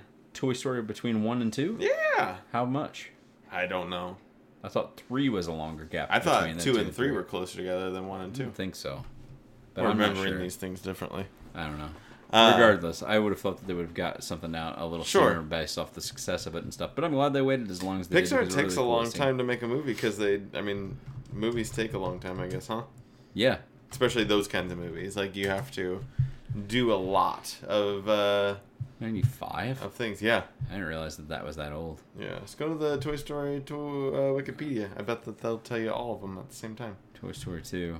2099, only four years. Four years. And then Yeah. I know 3 was longer, I thought, between 2 and 3. Yeah, 2010. Oh, there you go. You were right. A little bit of a big gap. A little Oh, bit of a big gap. A little bit of a big gap. And then 4 is coming out next year. Yeah, Yeah. 4 comes out next year. Look at them. So again, that's another that's nine years of a difference before nine years. I would have thought that that was just going to be done though, because you know he's gone to college and Who? that was the Max, Andy. Andy. I don't remember. I but he gave the toys to that little girl, didn't he? He did, but that's what I meant. I thought that maybe we were just that was going to be the end. Like it was it the story like of a pretty Andy and his definitive toys. ending. You know what I mean? This is the had it. story of Andy and his toys. This is a story Like you thought it was just gonna be like of a girl who cried a river. uh, we've done we've done that bit already. Uh, we do a lot of bits already. Uh, my number three is uh, Solo, a Star Wars story. ah, Han Solo. yeah, um, it's good. Um, Do you say despite what Han, other people do you thought. say Han or do you say Han? I say Han because that's how you're supposed to say it. I don't know. They say it differently in the movies. Have you seen that compilation on uh, on YouTube? I mean, I think ninety percent of the time that his name is said, it's It's it's Han. It's about they they actually did a full like percentage split of it too. It's about eighty five uh, percent to fifteen percent, and and uh, it, majority of where it started at of people calling him Han was from Lando. and it, it, It's I- from it's more of a stab than anything. Is it? I mean, when he when Donald Glover calls him Han in Solo, it's it's with a stab. He goes, "All right, Han." oh, Like it's like see, I don't know. I've never seen this movie. yeah, yeah. So he's he's doing it in a in a way that's like I'm going to pronounce your name wrong because you annoy me and I don't like you. Ah, And so I imagine that that started from Billy Dee saying it wrong. which is weird though because Billy Dee said Han a lot, and then there are points and times where Where the, he does say Han as well. So I guess that makes sense in the in that kind of a in Yeah. that type of thing too. Yeah. So there you go. Uh, yeah, like Solo, it was good. Number two. number two, uh, my number two is going to be Deadpool two. Yeah, Yeah, you liked that movie. I did a lot. You were a fan, Uh, it's uh, basically Deadpool one, but with but with Cable. Cable, and another bad guy, and Juggernaut was there, yeah, and, and you Fi- liked the first one. and so Fire, Fire Fist. yeah, Uh, yeah. I mean, it was basically more of the same. Mm-hmm. Essentially, I liked more of the cameos and stuff like that they ended up throwing in with the the X Men that we got. You actually got Hugh Jackman in there at the end, even though it was like superimposed from Origins. sure, yeah. Um, but still, regardless, it was neat seeing all the different little cameos and stuff. But Deadpool is always a good time, Mm-hmm. I think. Even if they eventually made a Deadpool three and they were like, "We're owned by Disney now, so it has to be PG thirteen. It's it's still going to be funny and a Yeah. fun time, regardless. yeah. Number two, Number two for me is Quiet Place. yeah, That's the uh, yeah the only like non um, what's the word uh, uh, it's like Bird Box but with eyes. bird box with eyes. Um, it's the only non like uh, commercial, not commercial, franchise. It's the Oh. only non-franchise movie that I've probably seen all year. Yeah, Um, I get you. but uh, it's good. It's so good. It's a, a unique take, new take, um, something that I think brings a uh, unique kind of lend to the thriller genre, um, and a, a good first uh, shot for John Krasinski. Yeah, it is. That's a that was directorial debut. Yeah, I do believe so. for it? Yeah, writing and directorial He's really talented, dude. is, good. Um. So, uh, how do you feel about that? About Quiet Place, like between Quiet Place and Bird, two. and Bird Box. I don't know what Bird Box is. Oh, it's a Netflix movie. Yeah. So it's got uh, Sandra Bullock. Sandra Bullock in it, and Uh-huh. they can't see because if they look at these demon creatures that are all around them, then it drives them insane and makes them want to kill themselves. Huh. So, like, I know it's not the same plot, but it's very similar to me to a quiet place, but with eyes Mm-hmm. Well, I instead mean- of being quiet. Think about like the village. Like you weren't supposed to look at the red creatures either. So you're saying that M Night Shyamalan was just a genius all along? I mean, I'm sure he took the idea from not- somebody else. Not enough people realized it, other I than love me and you. M Night Shyamalan, and he I do too. I feel like we go. I I don't know about you. I feel like I get a lot of grief for people saying that I no, like it. I don't think anybody. People think that I'm like nuts for liking The Village because a lot of people are just like that movie is fucking dog shit. I was like, it's a good movie. See, when that movie came out, there were I I only there were only there was only love for it uh, that I remember. a lot like, of people dog on it now. like I re- and those people just re- forget. Maybe they should need to. Read. What about Lady in the it. Water? Lady in the Water was uh, not as solid. What about the sweet bait in hand? I don't know. You're talking Uh, about the dude that had the big arm and then the little arm, because he only worked out the one side. You remember that guy? on Lady in the Water. Yeah. I don't remember that part. It was like he was the quote unquote warrior character Oh. for their group of people that they had to get together. You know what I'm talking about? I uh, I only saw that one once, and uh, I've seen it twice. Yeah, there, was like there's a guy who is in their like complex, so they're like little mobile hotel complex or whatever, and he works out on one arm Ah. all the time, and that's it. And his arm is like fucking massive, like it looks like a bodybuilder arm, and then the rest of his body and him is like all skinny. Huh. But that's just because he only hyper worked out on that one side. The uh, yeah, I mean M Night Shyamalan, M, M Night Shyamalan gets just some shit in, in general, but uh, I mean, what movies were really like bad? Lady in the Water was kind of it wasn't bad, it just wasn't really great. No, Um, I mean, look at this. Okay, so a lot of people thought that Unbreakable was shitty. I thought that was a great movie. Really good movie. Yeah. Um, Split is spun off of that. Really good movie. Yeah. And they're getting ready to make Glass is getting ready to release, which is going to be awesome. And everybody who didn't like Unbreakable is going to be like, Unbreakable was awesome.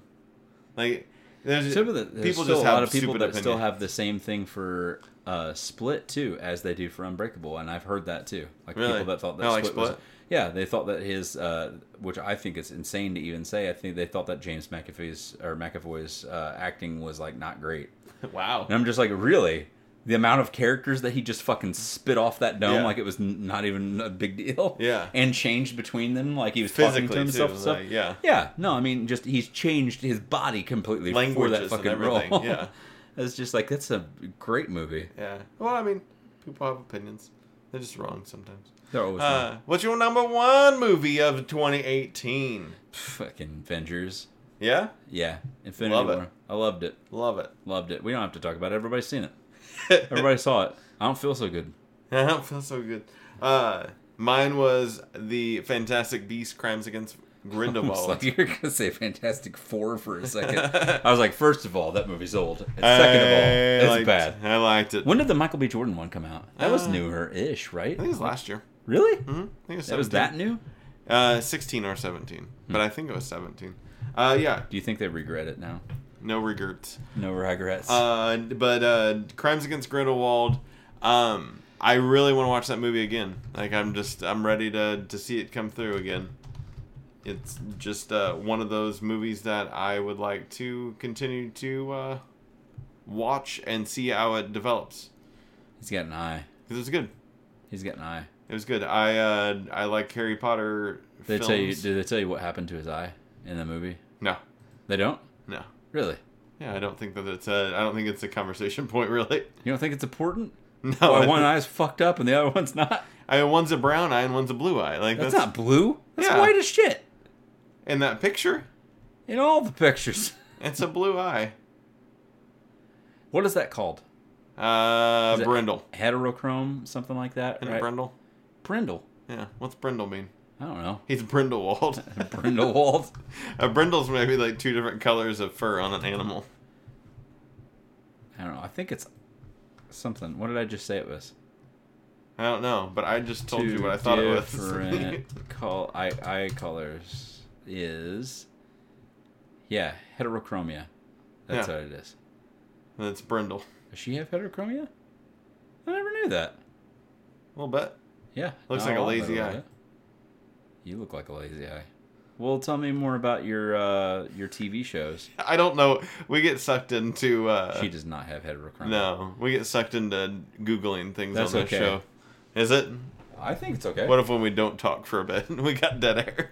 Ah. They're wanting to know. That's just that's the dead air is, is are the listeners' bated breath. oh, baited. Um. All right. So TV shows we're talking about. Huh? Yeah, give me your number three. Uh, my number three, I I kind of going back and forth on this, but I think I know what it is. It's the Conners. I love the Conners. Is it have the same theme song or is it different? Um, I've I- never watched any I feel of like the it's Conners yet, altered just a little bit. Okay. I might be wrong. It might Like be a, the exact sad same. Roseanne's dead No. version. It's definitely not a sad version, uh, but it's good. Cool. It's good. I I I uh, it would have been. I don't have any. I'm not anti Roseanne in all of this. I mean, people say dumb stuff and whatever. You know, it's just gonna happen, and you think something's gonna be funny and it flops. Um, but I'm super glad that this cast has been able to continue on without it. I mean, it's it's just good. I want to see these characters continue. Whether Roseanne's hanging out with them or Roseanne's not hanging out with them isn't really like the the hanging point for me. She's not my favorite part. She's kind of the anchor to it all. Um, and it, but you also like there's a lot of shows where I think you would think that the anchor is a certain person, but left with the the you can either do it with them or or I mean you can either do it without them or not at all. I would I assume think people kind of would, get that would fall under the same vein of like Walking Dead now. yeah Yeah, now that it got rid of like Rick or Rick and stuff. I mean, your basis is all around Rick for the most part, and then Yeah. we just kind of let that go. and Walking Dead's been great so far. yeah, So is the Conners. better three. without better without Rick. What's your number three? My number three is going to be Daredevil. Oh, I haven't got to watch all the season yet, but it looks mean season really three? awesome. Yes, season okay, three. got it. Um, I haven't got to watch all the season yet, but getting uh, getting a bullseye and getting Kingpin back into the fold is really neat, and I'm excited to see where the story goes. But it's consistently always been a really good show. I'm sad that it's going to be gone. I know Mm-hmm. that they've said that future plans are in the works for it, whatever the fuck that means. Yeah, but I doubt it. I don't know. We'll see, I guess we'll see whatever happens, but I, I'm still I'm still hopeful that something will continue. I don't want it just to be done Yeah. because I know they left it open for a season four. I doubt it's going to happen with this show in particular, but you know maybe they'll do something as like a weird side thing where they'll throw in a Matt Murdock somewhere in an Avengers some at some point in time, and just be like. Oh shit! One of the aliens slammed into Hell's Kitchen, and this guy's fighting him, and we don't know who he is, but he's like blind and he's got sticks. Yeah. Um, but no, it's pretty cool. I really like it so far. I my my uh, prediction is that uh, these these actors will not play these characters ever again. I hope not. I think. I mean, I hope they do. That would I think- really. He's always been a consistently solid choice of Daredevil to me. Like Yeah. ever since season one, Mhm. that's he's so good at it. Yeah, they're gonna get Ben Affleck back. I hope not. Ha! My number two is already Deadly Class. Uh, After one episode, on pilot episode, you're one and done. It is my number two favorite epi- or favorite TV You're show. one, one pump chump. even though I guess it doesn't doesn't technically like this season doesn't start until 2019. This aired in 2018. They put the pilot out, so I'm calling this my Wow. number two favorite I'm gonna show. I'm gonna have to check this out for sure. I mean, I, I was already I'm interested pumped. after we talked about it, but Yeah. now I'm extra. Number two for me. Uh, my number. Am I on two or one? You're on two. Did I do? I started first. You did start first this time, and now it's fucking throwing me off. I don't even know. Brooklyn Nine Nine. Like the Andy Samberg. Yeah, the only Brooklyn Nine Nine that's out there. Well, there's a 911. Brooklyn Nine One One. Brooklyn Nine Nine. Yes, with Andy Samberg. Is it called Brooklyn Nine Nine? Nine Nine? Why Yeah. did I think it was 911? I don't know. I don't know either. It's not. It's a cop show. Nine One One. Yeah, that's a cop show. They're both cop shows. Yeah, and there's another one called Cops. um, Brooklyn Nine Nine's consistently been funny and funnier and funnier as it goes along. The writing's getting better and better, and it makes me excited that whenever they start up this new season again, come time for the I think it's the 10th of January Okay. is when it starts again. Um, this new season will be on NBC as a home. I think it's good that Has they it not been on there before? no, no, it was never on NBC. It's a Fox show. Fox ended up deciding to drop it. They uh, threw out kind of a campaign to see if anybody be willing to pick it up, like Hulu or somebody Mm-hmm. like that, to, so it would continue. And NBC did it. NBC picked them up just to keep it going. and Andy everything like going back home. Amy Sandberg is going back home. Cool. Nine nine. Who uh, who else is like the main characters in that? Like Uh, he's like- in there. Terry Crews is in there. Terry there. Crews, okay. Uh, Joe Truglio. I don't know if you know him. He's in a lot of other comedy movies. Um, I can't think of a couple of the people's real names. Like I know their Is names uh, in the Rashida show. Jones in that, I think so. or or was in that show or something? Maybe. Uh. Yeah, I I've never gotten into. it. Is it like Andy Samberg's like Thirty Rock? Yeah, Andre Braugher. That's the other guy that plays Captain Holt. Okay. Andy Samberg, this girl, Stephanie Beatrice. I don't really know her from anything else other than the show. Terry Crews, Might be her obviously. big- her big There's the. Joe uh. That I was Oh, yeah. about. That's what I said. He's been He's in a lot of other shit. like. I love him. He's funny. Chelsea Peretti, she's in it too. That was the other girl I couldn't think of.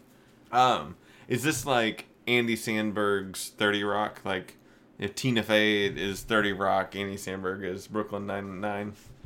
I guess. Like, in a is it like in a- I mean, it's a it's it's a comedy cop drama. Oh, okay. Like that's about that's the way That- that's, that's, it. that's the whole point of it. I mean, it's not like it's like a Thirty Rock was writing a show. Oh yeah, but I mean, like, I don't know what I'm trying to say here. I don't My know. number one is, um, my number one uh, TV show would be Star Wars Rebels. Star Wars Rebels. Star Wars Rebels. Rebels. Uh, I think they uh, they took that last half of season three, uh, four, fuck, I don't remember. Uh, last half of that final season, and just really kind of cranked it up to eleven, and it was like it was really cool. They cranked that Soldier Boy. They cranked that Soldier Boy. Uh, it was uh, it was good. I I really liked how they wrapped everything up. Uh, really got hardcore into. I think they got a solid audience over the years that they had the show, and then they started to interwind it with the Star Wars universe, cinematic universe, and was able to really do a lot with it. And they really just like kicked it up, and essentially said, you know, they did what the movies can't as far as like how are they gonna pull off a giant like force dog uh, and make it like cool, and they did. And so there's there's What's a a lot. force dog? There's like these giant wolves that are in like the desert, uh, and that are like part of the. I don't remember what their what their names are right now, uh, but uh, but yeah, they they were uh, Lothwolf. Yeah, that's what they're. Uh, those things What? but they they did a lot. They did a, a lot of kind of crazy, wild, uh, weird stuff that tends to be in like Star Wars lore, but you don't get to see necessarily. I feel like Clone Wars was pretty grounded. Mm-hmm. Like uh, I, as a as an animated show goes, the movies have been what they can be, and still be able to be in belief that this all kind of happens. And they took some wild turns with this show, and it paid off for them. I thought. When you said turns, it sounded like you said turds. It took some wild turds with the show. My number one show is Castlevania. Oh, Even though I'm only a few episodes deep into it, I'm really, really liking it a lot. Netflixy. Like I said before, this is like one of those anime shows that if you generally don't like anime or if you think that you don't know if you're into it or not, Yeah. definitely give it a go because the character development, just the way that the voice acting is done, it makes it seem like it's not such a harsh thing to listen and watch. Like a lot of anime, you know, we've talked about Yeah. before, where they do like the high pitched voices, super weird, over the top Japanese tropes It's over the top for sure. but this has none of that. This is straight up. Yes, OTT. You down with it? uh, this is straight up just great front to back, and it's really good story, really good content, and I'm I'm digging it. I'm Awesome. excited to see where they're going to end up going with these characters Yeah. after the fact of what ends up happening. I'm assuming. cool. So, uh, about your let's- music? Yeah, let's talk about some music. My number three for the music is Between the Buried and Me. Which one? Uh, both actually. I mean, I What all came out? I don't. I'm that, not familiar. uh, the Automata one and two both came out this year. One came out in March. one came out in listening to those, July. Um, really, always love those guys. I'm always super proud of them. I'm even more proud now that Automata one, the Condemned to the Gallows single, got picked up, and they are now Grammy nominated for the first time ever Oh, nice. for best metal album um, and song. Cool. But uh, yeah, I'm I'm super stoked. I'm really happy for them. That album, both of them were great. they got front to album and song, or just album, or just Uh, song. I think they. I think actually it's everything roped together because they don't want to spend too much time on metal music Ah. at the fucking Grammys. Uh, they would rather spend more time on giving R and B and hip hop five categories apiece. um, but no, I think they. I think they rope it into something. I think it's just called the best metal performance. Oh, and okay. they just gave it kind of a general, broad generalization. It I can think, be I a think- song or album. Yeah, I think they gave it condemned to the gallows was their was their what they're yeah. they were nominated for. I think it's like them and Underoath and that Deaf Haven or Deaf Heaven band or whatever it is, Oh. another metal band. But uh, yeah, it's a really consistently good albums. If you guys like progressive metal at all or just progressive rock in general, because there's a lot of times where the breakdowns are just very melodic, anyways. Mm-hmm. Uh, give it a go. Nice. Give me your number three. Uh, Trench, Twenty One Pilots. Trench. Oh, let's combine Trench. them. That's my number two. All right. How do we feel about it? We feel good about it. It's good. Um, it was a really slow burn for me Yeah. at first. I was expecting something with a little bit more energy going into it, especially after coming off a jumpsuit. Even Yeah. though it had its jumpsuit, did a good job telling a story in the song, just in general. And by that, I mean the song itself told a story with the music, the way that it was presented. Like it had the high end, like coming at you right at the gate and everything like that. And then we mellow down a bit, we bring that back, and then the whole breakdown of it's very, very somber. And then we have that big peak at the end where we're fucking screaming and really having at it. So the song itself just tells a full story, just the way that kind of ebbs and flows. Um, but the rest of the album has a tendency to me just it was like such a just seems like a very mellow I want to get high to this music, kind of like almost Rastafarian reggae tone to everything. and I was just kind of like, I don't know. I mean, I like it, but at the same time, I'm like, it doesn't sound like every other 21 Pilots that I really like. And then after I got uh, a few more listens and everything, I really started getting into it, and I really, really like it now a lot. How That's do you feel about it? Um, great from the start. Uh, I agree with you very much. Uh, a, a more mellow album uh, overall. Not as much of a fast-paced um, thing uh, as we've seen in previous uh, offerings from Twenty One Pilots, but uh, it was definitely something that overall was a. Uh, I think I said it when we reviewed the album on the episode that we did that on, but it was it's a it's an epic. It's it's a it seems like uh, it's best consumed front to back, but it's really heavy from front to back. Um, but when you go and visit each of the songs, they kind of have their own unique personality to them, which I dig a lot. Definitely. Um, so that was your number two. Yep. Go ahead. Give me your number one. My number two. You get that was your number two. I thought. No, was it's my it? number. That was your number three. My number three. Okay, then what's your number two? I'm sorry. I get Numbers. numbers. Numbers. They're hard. It's so How do those work? Um, my number two is Coheed and Cambria's Vaxis One. Nua. Yeah, I don't like it when you do that. Uh, and yeah, it um, probably one of, if not the best Coheed and Cambria album that they've ever put out. Um, you can tell that they are definitely uh, continue to become perfected craftsmen of writing Coheed and Cambria songs. Like, I mean, you know it's Coheed and Cambria, but it's not like in a oh I've heard this before. Uh, Ditto, and that's my number one. Oh, it is okay. Yeah, that was my number one. My favorite album. I've listened to it probably. I could easily say front to back, especially being at work and just letting it repeat and stuff. Probably easily twenty to twenty five Mm-hmm. Nice. times now. That's. Uh, I still think that I really like the fourth album my the most, but at the same time, I think this one's probably Fourth album or number four, part one. or number four, part one. Okay, rather. that's, That's I, what- that's what I thought it was. I wouldn't. Uh, I didn't want you to have the that you liked f- that feathers was your favorite song. no. I mean that is album's good, really good but- too. but no, no, the part four, uh, Yeah. number four, one- part one. Good, good Apollo for Yeah. number one Apollo. yeah, What's your number one? I th- yeah that's yeah. Uh, um, Sister Cities by the Wonder Years. Really? Um, listen to that. Probably closer to you're talking. Well, I guess your your count is uh, is a is for an album that came out what maybe a month and a half ago. My uh, Sister Cities came out uh, the beginning of the year, probably uh, uh, May, maybe Yeah. April, May. Um, but probably closer into like the fifties of listening to that Yeah. album. Uh, I love me some Wonder Years.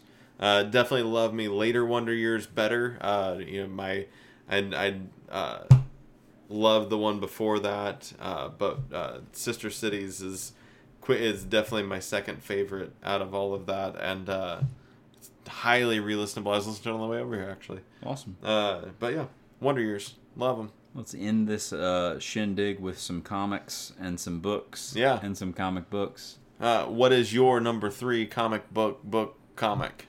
Uh, my number three comic book, book comic, uh, is probably going to be something that I read more recently that we talked about. Would be Oblivion Song. I really did enjoy that Okay. a lot.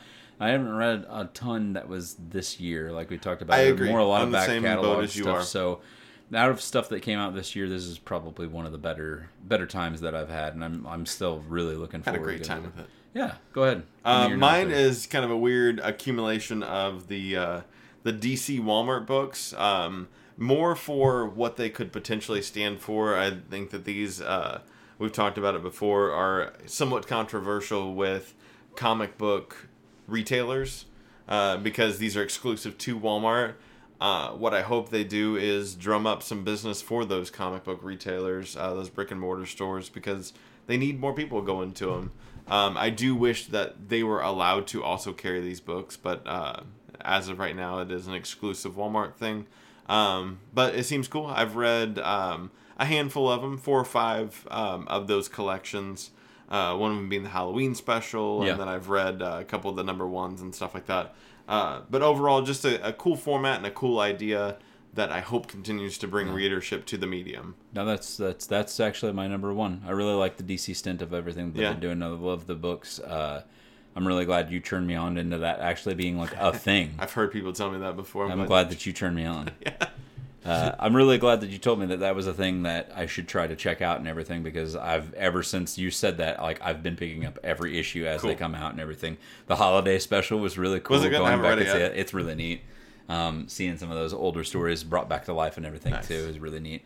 Um, but yeah, I've been really enjoying it, and yeah, I hope it does that too. I don't really see physical comic book media going out anytime soon. Yeah.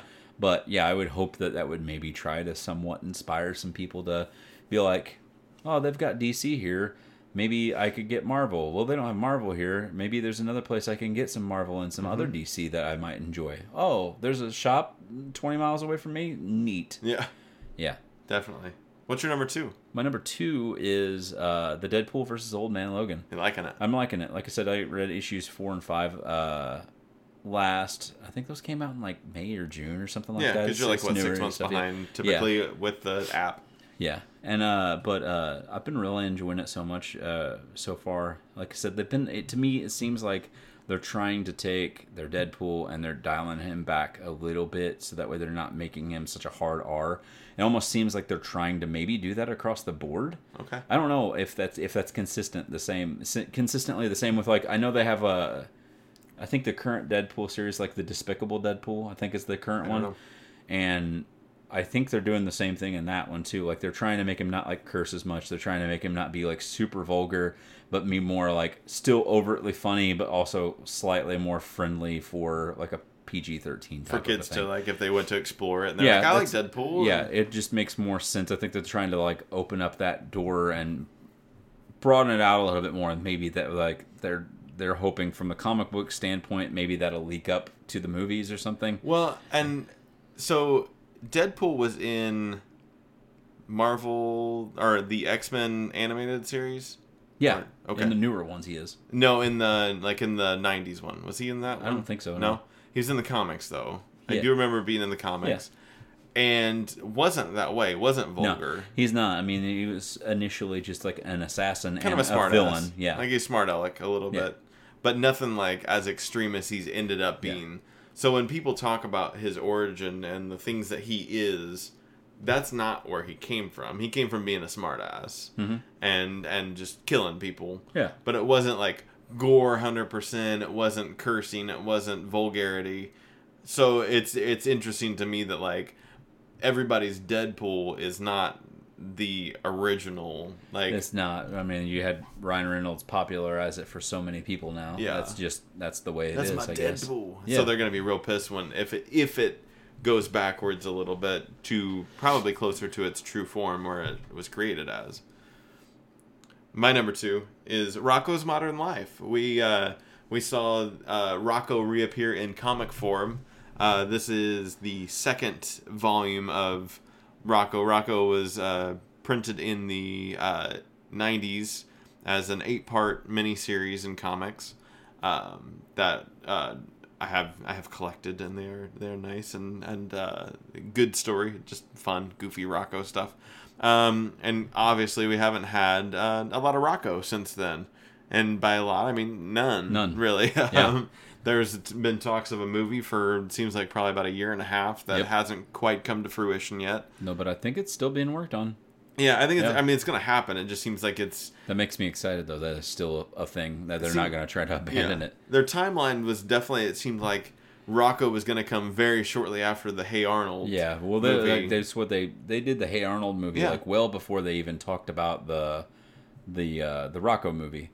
I And thought that- they were both in production at the same time. Like because I uh, remember They've hearing been- Rocko talking early about- on. I don't know. I remember hearing about them doing the Jungle movie for years. Oh, okay. But Maybe when they got real serious about it, like so it was kind of like this is for sure happening, and we're also getting this next they thing have started. a trailer for the Rocko movie thing right now, don't they? I don't think so. I thought they had a trailer for like what it was. I saw a picture. They did. A, they released a, a photo, Maybe and not really it. a photo. It would have been just a, a poster or something. Wouldn't it Um, be cool if they did a Rocko's Modern Life movie, but they made him look like Sonic the Hedgehog, kind of Like a thing? live he looks action a live action, like just looks like a wallaby. I hate it. uh, but uh, yeah, so the Rocko's Modern Life, uh, I think it's Boom that has released this one. They also did like a Rugrats series uh, in tandem with it. Yeah, Sonic Uh, Cling. right now, uh, right now, I think Rocko has stopped again. The they stopped making the series again, comic series. But um, I'm hoping it picks up again. There's a this trailer here. It's it came out in April this year, and it's like a minute and a half long. Oh, I see. and it's all yeah like bob's bucks like it's all modernized like starbucks on every corner kind of a thing I see. and it's all about him trying to become more relevant with the modern day technology and modern day age and that's Mm-hmm. Yeah. what static cling is supposed to be about Gotcha. Gotcha, gotcha. But that's my number two. What's your number? Oh, you're telling me your i already did my number one Ah, my number one is The Dreaming, the uh, the Sandman universe kind of start back up. Uh, there's four books that came out of that. We've talked about it a couple of different times on here, uh, but definitely the shining star for me is The Dreaming. I like that world. Uh, the Dora character, uh, Dory character uh, that they've created for that is The fish? Uh, yeah, the the fish voiced by Ellen DeGeneres. Yeah. Uh, yeah, she's in there, and it seems uh, like a mature series for her to be hopping into and yeah, it's fine. uh, but it's it's cool. I, I definitely uh, I love that world, and uh, those characters are neat and fun to revisit. I'm curious to see how that all plays out, um, and we'll keep you posted. But that's my number one. sweet well thank you for sharing your list with me Thank you for sharing your list with me. well i appreciate it. I think you I wrote even something down, a couple things down off of yours, a couple so I things off of mine look them up and and visit them. well let me tell you something real quick buddy Tell me. let me tell you right now Yeah. something real quick Okay. just real quick, I want to tell you. I don't know. I want to talk to you about our future, Oh, our pieces of future media, this is our pump, our pump, pump, puffum. our puffin circumstance. Okay, what are we gonna talk about here? uh, well, we're gonna just let's pick up something just out of any of those categories and something that we are looking forward to most throughout Yeah. the year. Yeah. I'm talking about any movie, any game, Yeah. any comic, book, Yeah. any TV show, Yeah. any other thing we talk about. And then while you say yours, I'm gonna do Pomp from Circumstance in the background. All right, Go. What's that? The graduation song is called Pomp and Circumstance. Is it really? Yeah, that's why I said that. I thought that that was like a thing that somebody was in a pomp and circumstance, like it was a just a No. a situation that you're in. no. It's a It's pomp and circumstance. No. It's a song. It's that's the name of the graduation song. Oh, I thought that was uh, uh, uh, I don't know. What's that? What's the graduation song? The gradu that's Pomp from Circumstance. No, what's the song called? Graduation song. That's that's by Vitamin C. Yeah, how's that one D. go? As we go. Yeah. We remember. You want me to sing that one in the background that's, instead? That's my pomp and circumstance. okay, go ahead. No, um, so um, mine's not a surprise. It's Kingdom Hearts three, and we're So gonna boring. we're gonna we're gonna blow that load real quick at the first of the year. I mean, we got 29th as our release date on that, uh, January, uh, but uh, the way I play games typically, it could last this entire year. So that's my that's my thing. That's my pomp. There's a lot of stuff to look forward to. There is. We've it got a lot you of great movies. We've got a lot of like the new Avengers, the the definitive ending, yeah, end game. We've got a lot of stuff. But me, for just in general, I'm excited. Just as a pretty broad spectrum of what we're going to see future of gaming Yeah. coming out this year. And I said that it might kind of sound like a cop out or whatever, but as in like we got told early on that we're going to get several new versions of the Xbox. Apparently, fucking the discless one. yeah. Um, we're gonna get. Uh, we have now officially another one called Anaconda, and I guess that's supposed to be the next one, not Xbox One, but whatever the new console will I be. thought Scarlet. Uh, Scarlet is actually, I guess, the code name for the discless one. Oh, So there's another one called Anaconda now. so Anaconda is their next gen. Uh huh. They don't got none. But that's like coming out this year though. no, but that's what I meant. Like we're gonna know more about it. We're gonna know. We're gonna news. see news. Maybe, maybe even potentially a name. So your pomp is news. My pomp is the news. I'm really looking. I'm really pumped. I like the news. I'm really pumped for the news. Uh, so I want to know more about like just um, just the gaming spectrum, Yeah. like in the future of like the actual hardware in general. Yeah. So we're gonna probably find out that the PS5 Specs. is gonna be a thing that's gonna happen. Yeah. We might not know about it, but I'm hopeful that sometime this year we're, We're probably gonna something. find out something about We're it. getting some things. So and maybe potentially a new Switch, like a version of the Switch, like a Nintendo Switch Pro or something Mm-hmm. Yeah. that's got a bigger screen or Yeah. different things that we've been speculating on or Sure. hearing speculation about, but maybe we'll finally get some answers to since 2020 is rapidly approaching. Yeah. I do what uh this isn't really something I'm looking forward to in general, but it goes along with your thing of just like things that are happening, it's things Yeah. to be excited for is that uh you know a lot of this past couple weeks of news and just things that have came out um, i really want to see mary poppins returns Yes. uh, there's just a lot of there's things that make you hopeful um, and i think in a world where things aren't always so great um, it's nice to have media that is hopeful and makes you want to uh, appreciate the things you have and appreciate the the good that there is out there Yeah. and i know it's just media sometimes it's just a video game or it's just a movie but it makes you feel good and it makes you want to do good. It's almost something that like everybody can rally behind Yeah. and get behind because it all makes everybody feel good, and that's the whole point. You know, that's, that's, that's what's good about it. makes you want to do good If I had to pick physical things, obviously Kingdom Hearts 3 would be on that Sure. list. I'm super stoked to see what everything's going to happen with Disney's Plus app. Disney Plus is it comes down definitely a good one. I'm really stoked to see what's going to happen with all those shows and everything that's coming down with the pipe with that. Um, there's one other thing I was going to mention. I forgot what it was. Oh. Obviously, Avengers and stuff too. We already talked about. It was another game, Resident Evil 2. I can't think of the other game I was talking about though. We talked the new about earlier. pokemon New Pokemon would be great. Part of me feels like that, that might get pushed back. Yeah, I mean, I especially since we haven't seen anything. That's a little, but Yeah.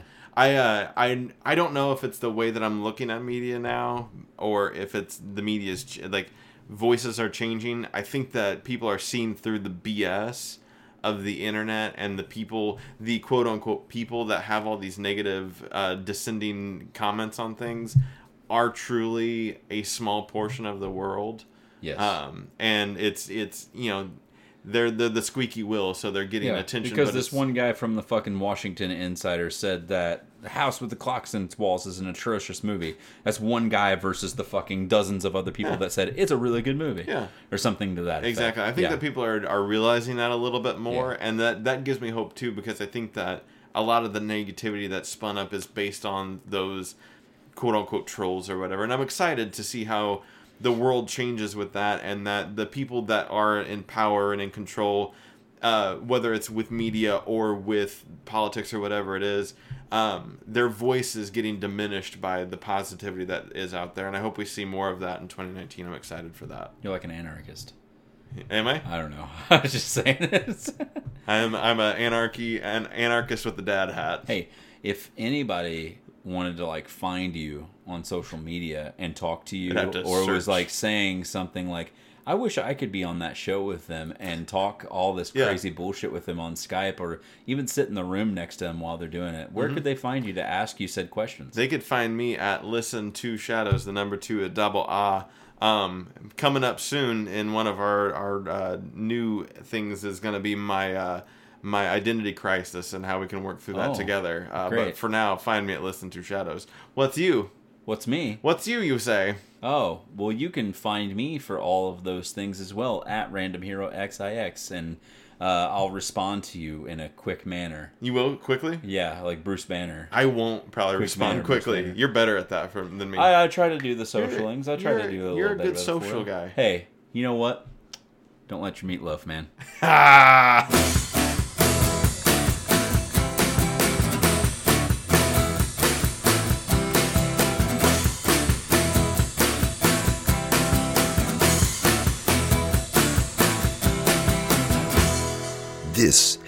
IFNZ production.